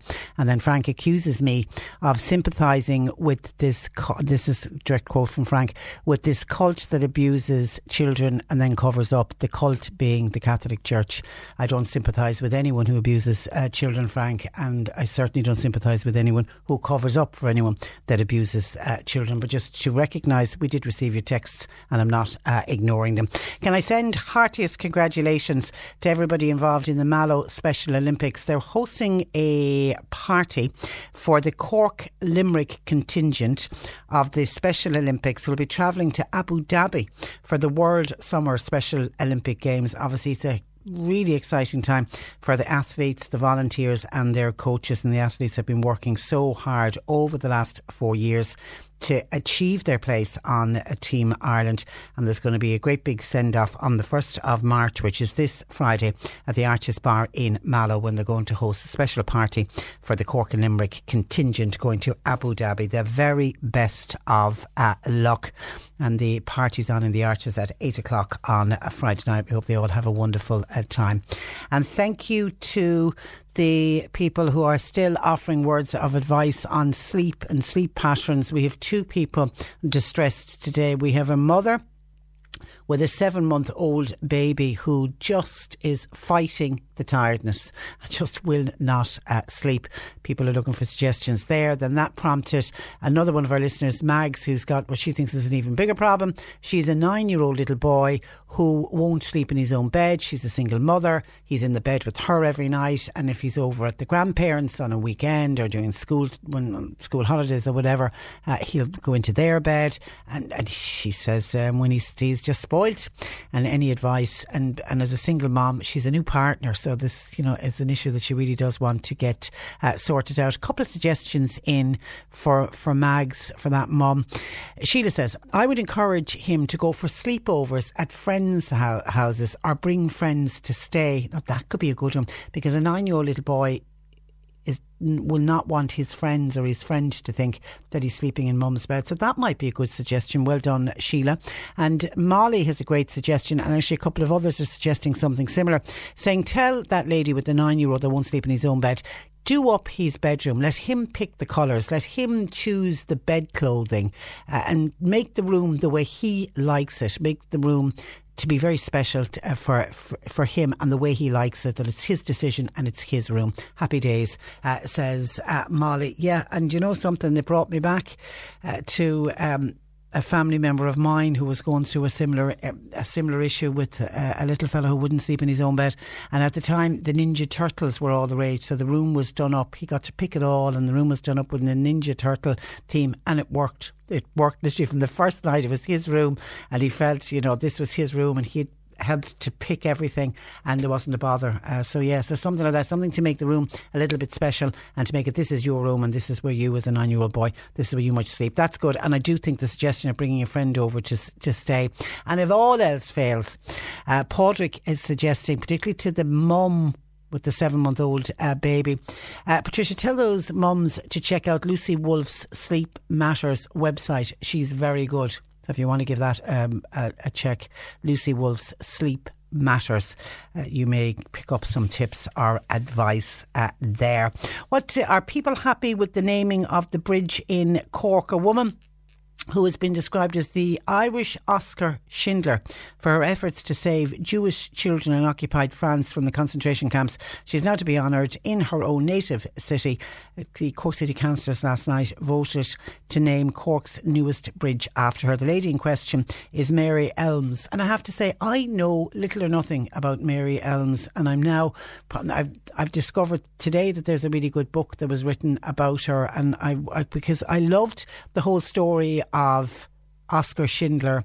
I loved that movie, Schindler's List, and think we had one of our own from Cork who was doing something very sim- similar in France. I'm now intrigued by this woman and I want to try and find out as much information as I can. Mary Elmes was born in Ballintemple in 1908 and she actually died in France in 2002. So she lived to a ripe old uh, age.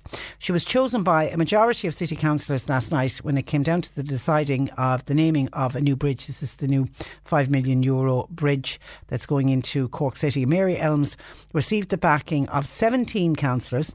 It ended up in a two way race against the War of Independence figure Donica de Barra.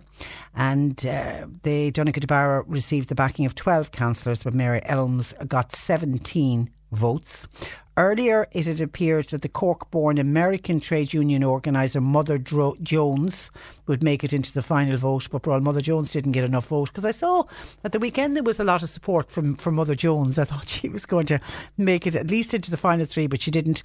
So this is how it broke down in the end. All eight Sinn Féin councillors and some Fianna Fáil councillors voted for De Barra, but Fine Gael members and the left wing councillors from Solidarity and the Workers' Party they had initially indicated a preference for Mother Jones, but then they switched to Mary Elmes. and then some Fianna Fáil councillors and the Independents all backed uh, Mary Elmes. She was credited with saving 200 Jewish children during the Holocaust, and in 2015 she became the only Irish person. Now this was posthumously, but she was the only Irish person ever honoured as righteous among the nations And that's a special award that's given out by uh, Israel. So Mary Elmes will now be remembered in Cork forevermore when the new bridge gets named after her. And I like that idea because people like me, who didn't know a lot about Mary Elmes, uh, may now start to question and find out a little bit more about her. And it's good to know that she will be remembered in her own home city.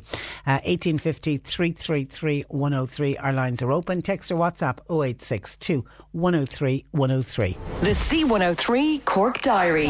With Cork County Council, supporting businesses, supporting communities, serving Cork. Visit corkcoco.ie.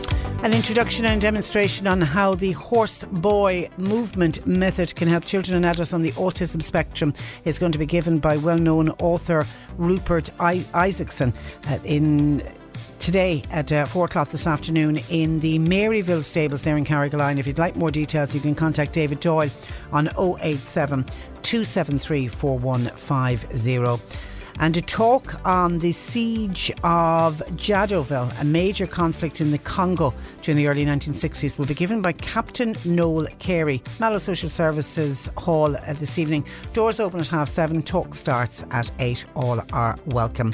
A free one to one Breast Cancer Support Day will be held this Thursday at the Cork Arc Cancer Support House in Bantry. If you'd like to book a place, can you call 027 53 891. There'll be a beef planning meeting in the Vienna Woods Hotel in Cork on Thursday. All beef farmers are please asked to attend. And a fundraising comedy night will be held in the Schoolyard Theatre in Charleville this Friday, 1st of March, in aid of Zoe Shannon Crowley, who is a student from Scoil Mhuire in Buttevant, and she is travelling to India in April with the Hope Foundation. And thank you to a couple of people who were on to us saying, is there any update on the story yesterday of Gerard and Gerard's parents in Castletownroche, who these are the elderly couple in their 90s. They've had their phones, their phone disconnected, and it was all to do with they signed up, they had a bundle with them, and then they decided to get a mobile phone. Well, the family decided it would be handy for this elderly couple to have a mobile phone for when they went out and about, or if uh, one or other went into respite, and they discovered that the mobile phone wouldn't work in the house. It was just a bad area for signal, so they decided to hand the phone back, and they've been trying to get through to eir, and then eir kept billing them from the mobile phone. They were paying for their landline, they paid for everything that they were getting, but they weren't paying for the mobile part of it, and of course their bill went into the red and they disconnected them. But the problem that we had when we spoke to Gerard yesterday, and the problem Gerard and his family has is these are an elderly couple in their 90s living independently and trying to live as independently as possible, and their panic buttons won't work because the phone has been disconnected, and the problems and the hassle that Gerard was having trying to get onto eir was just incredible. And then yesterday afternoon, I decided to do it just to try to see if I could find out were other people having problems with eir. And lo and behold, I came across a really good piece written by uh, Conor Pope, who often does pieces on uh, consumer issues. He was writing for the Irish Times last week, and uh, he says he's been inundated with people complaining about eir. He said he started via his Twitter getting a few disgruntled customers. And he said the trickle then went to a flood of complaints, which soon turned into a stream of complaints. And he said people spoke of the difficulties they had making contact with eir in shops or over the phone or via their online channels. He said customers spoke of wasting hours of their lives on hold before calls were mysteriously dropped. Now, we got people saying that as well. Very frustrating. If you've hung on the phone for an hour and a half, you finally get through to somebody and suddenly it gets disconnected. Sometimes people would be able to talk to a human being only to be told by eir, oh no, sorry, we can't solve that problem. You're going to have to go via the web chat. Then they contacted the company through the web chat, which is what they were told to do by the person on the end of the phone, only to be told, "Oh no, no, we can't solve that problem. You have to do it over the tel- over the telephone." And they were he was getting lots and lots of calls and comments like that. And then he opened it up to emails. He said to people, "Email me your complaints." And what was published in the Irish Times was just literally lots and lots of, people with different stories to tell, but a common theme, and one of the most common themes being that when you have a problem, trying to get through to Eircom is almost impossible. Now, I know eir have said that they are having what they describe as a temporary situation with longer than normal waiting times at their call centres and they're asking for patience. And they've explained that they are transitioning to new call centres with the one here in Cork, Limerick and Sligo. And they're doing that over the next few months. Four months ago, they made the decision to bring all of the eir calls back in house I think, did somebody tell me that they had been running their call centres out of India? So they decided instead to bring them all back in in house. And of course, now the problem is that they have to train people up and they're recruiting 750 customer care jobs for their new regional hubs. They say during this time of change, customers have experienced longer waiting times. And we're doing everything we can to minimise the disruption, including significantly expanding our web chat service with 50 new positions filled and working as hard as possible to get the wait times uh, down. Since October of last year, we've hired and trained 315 new frontline staff across all three sites, and 225 have transferred, and on and on and on uh, it goes. Um, uh, but it's funny, the one thing that a lot of the emails that I read that had gone into Conor Pope was people saying, similar to what Gerard said yesterday, calling into the actual eir shop to be told by the people in the eir shop, no, we, you know, you, you won't have to go online and best of luck to you because that's the system we have to use as well. You would think that their shops would have more of a direct line to head office or to the people who can solve the problems, but it seems they don't. And then James has contacted us with his tale about eir. Good afternoon to you, James. Afternoon, Patricia. And thank you for sending on copies of your bill as well. You were triple charged by eir. Tell me what's going on. Uh, well, I think triple charged, it'll probably finish up triple charged by about five months. There's, you have two months there of triple charging.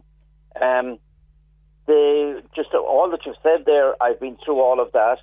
The longest call I had to eir was two hours, four minutes, and seven seconds. Oh. The shortest one was probably 30 minutes to be told I was through to the wrong department, and they would put me through to a different one, and then I got cut off. So there were the variances. I tried web chat and web chat on a Friday, and it said, We can't help you. Phone customer care on Monday. So the web chat doesn't work. I had three trips to eir shops when they, they cut off two of my numbers. That's what started the problem. They, I, I moved a number, ported a number to another provider, and at the same time they cut off the two other numbers that were billed on that bill. And they were my main my main number and my son's number, and they stayed disconnected for six weeks, mysteriously. Could not be found, went into outer space, wherever and I had to go three times to get new SIM cards. None of that worked. Uh, I got onto the regulator. Will I, will I go on? Yeah, go on. Yeah, yeah. Got onto the regulator, which is toothless, because they got to wait ten days for eir to come back, and then I got to give them ten days more to respond to that. And in the end, I got a mail from them saying if weren't, if I wasn't satisfied with the eir's treatment of it, that I my next course of action would be legal. Or the next course of action open to me would be would be my choice to go legal. So they are absolutely pointless. Uh, I mean, the biggest problem is, as you see there from two bills, I was overcharged by over 300 euros on two bills for two months. Now, explain how you were overcharged. Well, it's duplication in some of them. Uh, there's one number there that I'm overchar- I was charged for 45 euros that hasn't been with eir or in their in their company since last September, and I'm still being charged for it another number there. Those are just my my kids, my teenagers numbers yeah, because yeah. they've just a rolling two, 20 euro a month contract and it gives them like the plans are quite good and and and controllable. But uh, the other one was charged in the double. Uh, there was another one there at 55 was just charged previously at 64.98, so that was in the double. So um, each one there was no one accurate. Oh, sorry, the only one that was accurate was the contract one. That's the only one that was accurate. And then on one of the bills, they accept they made a mistake because there's a charge query credit. Oh, they credited me in both of them. The, my last bill uh, turned out to be 40 euros, but I was billed for 170, I think. Oh, my God. Like, I mean, what I'm thinking is there's lots of people like this. I haven't gone back through the rest yet, but as soon as you interfere, if you change your plan, the old plan stays, it appears. They have no cut off on the old plan. And then you get billed. plan, And then you get billed for both. And then the problem is, if you don't pay them, it looks their computer will say this person hasn't paid, which is what's happened with Gerard, and they disconnect. They've disconnected um, his his elderly parents' phone. Well, your choice then is pay this lot of money or stay cut off. and then and, and then fight them for your refund. But if, how do you fight them? Yeah, if you can't get through I've to them. mailed them. I've mailed them. They've never, they never even acknowledged. They don't even acknowledge airmail.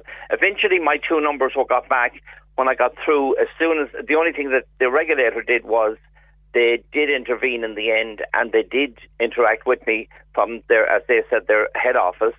And uh, in about 20 minutes, it was sorted. But they offered me a hundred euros compensation, and I, they said, "Would I accept?" And I said, "No, not at all." And they said, "Well, that's up to yourself." So they really didn't care. But like the just the the thing, the the what would you call it, the inconvenience that they put you through is just unbelievable. Like the other thing I found too is their service has dropped, uh, and they tell you now they will only guarantee you service outside your house, not in your house. This is on, on your on your my house as well on the mobile. on your mobile. Yeah, Uh, you yeah. know. It's it's just it's I think it's the frustration of people trying to get through and not being listened to. I mean, we all accept mistakes can be made, even though there seems to be a lot of mistakes course. uh, being made. But it's when they don't rectify the mistakes and rectify them promptly. Well, the and the other uh, alarming thing about it is when all the mistakes are like other financial institutions, all go in the one way.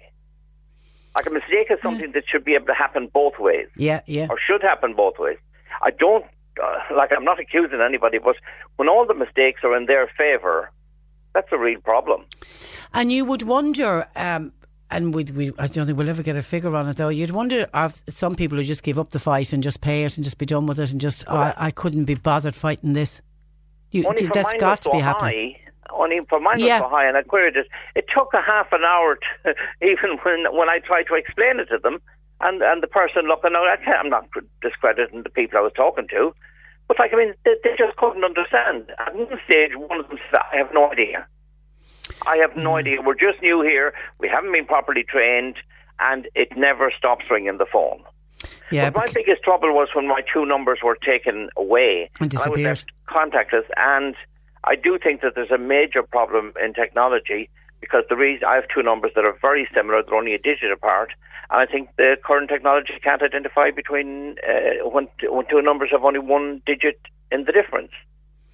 Well, they say they're. They're- I do, yeah, I do, and they're they're saying, but eir is saying that they're training in all these uh, all these people, and that we're all going to have a better experience in the long term. But you just have to be patient and apologise for any inconvenience. so we'll, we'll, we'll- September to now with me is six months. yeah, that's a long time. not over. That's a that, that is that's a long time. And actually, eir have just come back to us about uh, Gerard because I'm really worried about Gerard.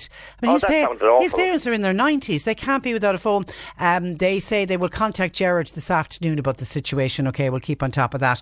Okay, listen, James, thank you for that, and let us know how you get on when you eventually get to the bottom of it. But are you going to stay with them? Well, uh, I've moved one uh, one of the lads away and another one away, but I live in an area where there's very poor coverage, That's and the the only coverage I get now they have the only benefit they have is they have um, online or uh, when you're indoors you have Wi-Fi calling. Mm. Which is a, a bonus that they have, but as soon as you go outside the door, then that drops, and you drop your, and, you- and you drop your call. But like the customer care is like something that was done by the Simpsons. All right, listen, James, thank you for that, and uh, thanks for joining us. Check Uh, your bills. The only thing I Check your to bills. Yeah, that's a good piece of advice. That's a great piece of advice. Thanks for that, James. Different James. James in Bury uh, says uh, eir were the original telecom company for this uh, country, but they were sold off, and they and they since then have become very difficult to deal with. Now you're dealing with voice phones. Press one for this. Press two for that. Press three for that. Please hold on the line, and you're transferred around to all of the different departments. James said I had to ring Wales for an inquiry in the DVLA department which deals with vehicles and your tax books. I was answered by a person who dealt with the situation straight away. A bigger country in the UK can do this while in Ireland we are confused all the time with all the departments we end up having to ring and pressing a series of numbers before you eventually get to speak to a human being. If you ever get to speak to a human being, I've been, I've been on some some calls where you never actually get through to the to the to the person at all, and that's really really frustrating. I think that's well, maybe that will change now with eir with the fact that they're training and they're bringing it all back in house. So maybe we need to be a bit patient with them. Uh, Joan in Fermoy not happy with eir either. She had her broad, she's a broadband with them, and she had a bill for seventy five euro and twenty cents. She said I looked at it in a hurry, popped into the post office to pay it, and paid the seventy five euro.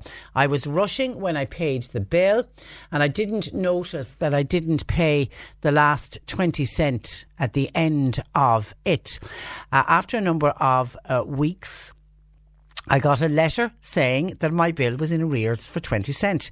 After that, they rang me and uh, I ended up getting texts to say that I owed the money and that I was in the red. I did eventually get through to it, and somebody on the other end of the line explained that that's computer generated, and it was the computer automatically sends out the text and the letters. All this for twenty uh. Yeah, when you leave it to computers, that's exactly what happens. Uh, 1850 333 103. Tom in Bantry. I was with eir before, and I just gave up on them as they were a disaster. I went to another company and have no problem at all with uh, bills. This is the Cork Today replay on C103. Just to find a few calls about eir. Somebody says if eir are relocating their service out of their call centre and, and, India and back to Ireland, it can only be for the best. At least we might be able to communicate. Uh, but their chat line is definitely manned by Indian nationals. That could still be there that they you know they could still be using that call uh, centre. While Joan in Macroom says, I rang eir yesterday afternoon to try to get a better package. 15 minutes wait, which isn't too bad. Spoke to a lovely girl. By changing package, my price has actually gone down by 16 euro a month. Call was less than 10 minutes. My point is, when you ring, stick with it and wait it out. You will eventually be answered, says Joan from Macroom. So it isn't all bad news. And just I want to give this one a mention. Jenny from Ballineen says, Hi there, I'm getting calls from a lady called Emily. She says she's her mayor, and unfortunately, they have to cancel my internet in 24 hours. She speaks really slowly and maybe a recorded message. I just hang up. Anybody else getting a message like that? Kind regards, uh, Jenny from Ballineen. Oh, Jenny, you're in a long, long list of people getting calls from the famous Emily from eir. It's a scam. Just hang up uh, immediately. Okay, Joe Heffernan, who runs a counselling practice in Boherbue, uh, joins us on this Tuesday afternoon, on a beautiful sunny Tuesday afternoon. Good afternoon to you, Joe. Good afternoon, Patricia. Good for the soul, isn't it, to see the blue sky and the sun shining? Indeed, it is. Like, get out and enjoy the fine weather. That's what we're telling everyone. Yeah. And, okay. and as I was on to you a long time ago, I still hold the eir record. You Four do. and a half hours. That's it. That's it. You even better because I, I was thinking of you actually when James was saying his longest call was two hours and four minutes. I was thinking Joe Heffernan can beat that one. I just couldn't remember what it was. It was four hours. Four hours and then it went dead. Yeah. So the, at the end of all the music, there was a U2 song in it. I knew it off by heart. yeah. Stuck in a moment you can't get out of. That's a famous you. U2 song. Okay, Yeah. let's uh, let's take a look. Today we're going to be talking about obsessional thinking. Okay, describe to me what you mean by obsessional thinking. Okay, now we talked last week about OCD, obsessive compulsive disorder. That would be an obsessive thought combined with uh, a compulsion to do A, B, or C, to check or to wash, or uh, there's an action going with it. Now, the obsessional thinking then is uh, often referred to as the big O in kind of the OCD world. Um, in other words, like uh, it's just a thought, but it's a thought that can frighten one very, very much. Um, the thoughts are usually either violent or sexual, or uh, you know, it it it can be um, uh, oh I don't know, uh, uh, a child. Um, oh my God! I mean, I wonder could I be a paedophile? And this can build and build and build until a person is distraught, and um, and it's it's a thought, but it's like we'll say the thoughts pass through our minds um, all day, every day. But then we get one of these, and it's I might harm a family member, or um, uh, we'll say, for example, that paedophile one, and it goes on and on and on and on, and a person might have said to me, I wake up in the morning, I get about 10 or 15 seconds peace, and then wham, here we go with the thought. And uh, it's, it's very, very, very distressing. But it is just a thought. Now, I, they, they, there are, we'll say, I don't want to be going into this great technicality stuff now, but like that there are ego syntonic thoughts and ego dystonic thoughts. Well, they sound quite complicated. Well, no. The ego syntonic, um, they're instincts or ideas that are acceptable to one. They, they, in other words, they're compatible with one's values and ways of thinking. So they wouldn't scare a person at all. They're fine. Um, now, ego dystonic refers to thoughts, impulses that are felt to be repugnant, distressing, unacceptable, uh, inconsistent with one's self concept. Like, this can't be me. I do not want this to be me. So one is then like sort of at war with, with his or her own mind.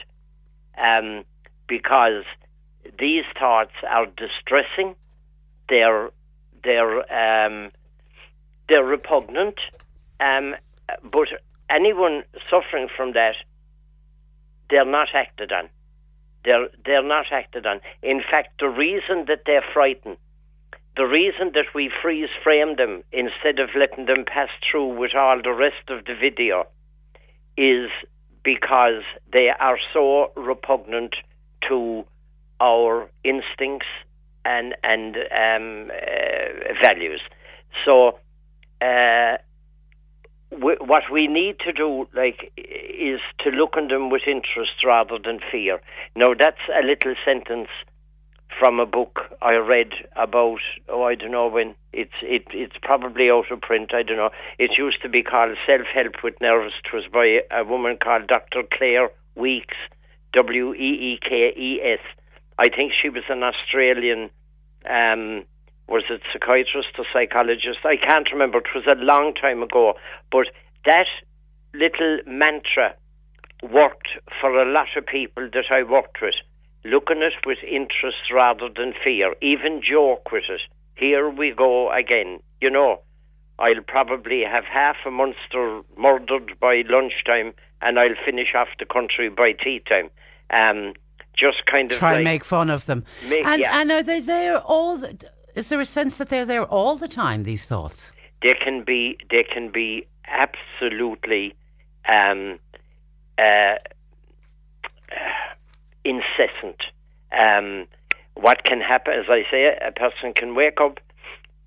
You know, okay, it's Tuesday morning, and I've oh my God, here we go.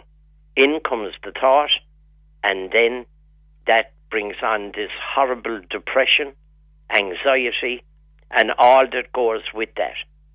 And um, uh, the looking at with interest rather than fear is um, is is a, is a very very good little mantra uh, because the only power that that uh, thought has is the power to frighten one. Um, it it doesn't really have any other power whatsoever. We we give it the power when we engage with it and allow it to frighten us. So it's like an old bully, and what we've got to do, like, is dismiss it as, um, you know, as ridiculous and um, uh, and and and not allow it to drag us down into that awful place where we're um, uh, where our day is ruined by it, because uh, this can hang in there uh, intermittently, maybe, hopefully, or even continually for, for the day. And the And- next day, and the next And a, a listener, uh, this, I, I mean, I, I, I don't think this is obsessional thinking, but a listener says, a question for Joe, please. What about when you can't get particular people out of your mind? Some mothers who weren't very nice or whose daughters excluded my daughters. These mothers would have excluded me at times. They go round and round in my head. How do I get them out? I don't want to be obsessing, but it's hard to get them out of my mind. Yeah, well, th- there now, that's a, that's a bit of a variation on, on what we're talking about today. But we've often mentioned the word resentments. Yeah. And, you know, a phrase that you used to like very much would be. Um, It's like drinking poison and hoping the other person dies. Exactly. Yeah. Exactly. And, um, you know, that other person could be having a wonderful day, could be off enjoying the sun, maybe having um, a day off and that. And here you are Obsessing about them. obsessing about them, bringing them everywhere. And it's in it's in your your head, not in their head. Hmm? It's in Yeah. your head, not yeah, in their head. Yeah. Now the thing is, like, that's all very well, but then how does one get rid of it? Yeah. And um, I've heard all sorts of suggestions down through the years. Um, one of them being pray for the other person. Now, you you, you mightn't feel like it, Mm. but if you can get to a place where you're more disappointed with them than angry with them, you'll be okay. Like to say, you know what, that's a bit sad. Um, They're to be pitied. Exactly. Yeah. And and that takes away the resentment because the resentment can eat you up. Um, again, like that can be, you know, a little bit like the obsessive thinking. There, I mean, there is sort of a link there in that, you know, you're you're inside at the cinema, you're enjoying a good film, and the next thing, pop, the person comes into the head, and um, uh, you miss the next two or three minutes of the film because you've uh, th- that has taken over your thinking, and um, and and you're trying to get back into where you were. Um, there was a person I was talking to. They were on a holiday in France, and um, you know they were on the beach. It was gorgeous. It was lovely. The sun was shining. Everything was perfect. But in front of this person's eyes, coming between them and the blue sky, was this other person's image, face, and um, and that was taking over.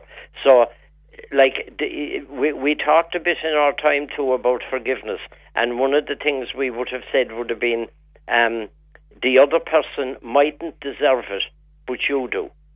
So, like, um, it's your day is being ruined, and if you can come to a place of look, they're not worth it. Um, um, I've more to be doing with my life now than carrying them around with me morning, noon, and night. So, um, uh, even down to the point, I think I think a good little bit. Um, I think something that would work for myself there now would be to feel disappointment rather than anger. You know. Yeah, Yeah, and it is linked. It is linked to forgiveness. It is. Yeah. It is. Um, yeah. Which yeah. can be hard. I mean, if you've been really hurt by somebody, it, it, it can be hard. Yeah, I used to make up a thing with the word forgive. Like, you know, for me, I give them the right to be wrong. Mm. But for me, and you do- again, yeah, you you're doing it for you, for no one else. Yeah. Yeah, uh, Now- they now- mightn't deserve it, but I do because you know um, I I don't want to be carrying them all day. Now that's a little bit like the obsessive thoughts, uh, but the obsessive thoughts um, can, you know, somebody who won't go near the drawer in the kitchen in case that they might um, attack someone in the family. Um, uh, someone who is, uh, as I say, worried about um, um, bathing the children and kind of uh, uh, having bad thoughts about himself or herself. Um, uh, and they're, you see, they're only thoughts. You, they would, yeah, you would never, you would never act on them. No, no. A listener wants to know, and I know next week we are going to be looking at living with a person Mm. who suffers from OCD. But somebody said, sadly, I didn't uh, hear last week's because you just asked Joe, can you be cured of OCD? Well, I'll put it this way: um, the family didn't cause it, and the family can't cure it. We'll say that for a start. But um, yeah, the the usual uh, methodology would be um, what, what what we'll call exposure and response prevention. In other words, right? Supposing a person has a washing obsession, okay. Uh, we'll say touch the floor or the door handle or whatever else. Uh, this is for the person now, him or herself. And then uh, that's the exposure. Now, the response prevention would be don't head for the bathroom or whatever to wash the hands. Now, uh, it can, it needs to be gradual. Um, there's what's called with all these things like a hierarchy. Now, the the hierarchy might start with a delayed response. In other words, like, okay, okay, I need to wash my hands. I've touched that. That could be contaminated. I could be contaminated from it. Um, I need to wash my hands. I will wait five minutes before I do it. And um, then, when that's successfully done, the delay time can be extended uh, until it comes to the point where the person, him or herself, realizes, do you know what? Nothing bad happened. And uh, eh, but but the only person who can tackle it is the person, him or herself. And um, eh, often some of the suggestions, and we'll come to that next week, for people who are living with the person, is that it might seem very cruel, it might seem very uh, uncaring or detached, but we we we the family does not indulge the person. Okay. Um, and I know you've got some books that you want to recommend as well. Well, one of them, yeah, Overcoming Obsessive Compulsive Disorder by David Veale and Rob Willson. Um, uh, is is a good book. Um, it's I'm trying to see here now. It's uh, published by Robinson. Um, another book, a, a very interesting book, is uh, called The Man Who Couldn't Stop um, by David Adam. Now, David Adam is quite a brilliant scientist, but he suffered from OCD for 20 years. And is this his own story in the book? It's his own story Wow. combined with insights. Good. And that's Yeah. called The Man Who Couldn't Stop. The Man Who Couldn't Stop by, very easy to remember, David David, Ad- Adam. Okay. And and um, as I said earlier, we will next week be picking up on this and offering advice to to family members living with a person who suffers from OCD because that can be really really difficult Yeah. to be in that situation every day. Yeah. Okay, all right. Listen, uh, thank you for that. Um, have a lovely week, and uh, we'll chat to you again next uh, Tuesday. That is uh, Joe Heffernan, and Joe runs a counselling practice in Boherbue. His number is uh, 02976617. On scam calls, the listener says, I'm in the Kilbrin area, and just to let your listeners know, the scam callers are now leaving messages on answering machines telling you to call back and press one for assistance to help fix your internet connection. Uh, cheers. Is that is that linked to Emily from Hi, I'm Emily from eir? Is that the same scam? Because I think her one as well is press one, isn't it? Okay, be very, very careful of that. And of course, you don't ever press one because there's two forms of scams. There's the one where you press one and you end up being connected to premium lines, which will cost you a fortune. Or the other one is you do get through to a scam artist who'll try to get your card details, etc., or access to your. Um, to your internet. Okay, that's where we leave it for today. Thanks to John Paul McNamara for producing. Nick Richards is with you for the afternoon. And here's your chance to win money with Cash Tracks.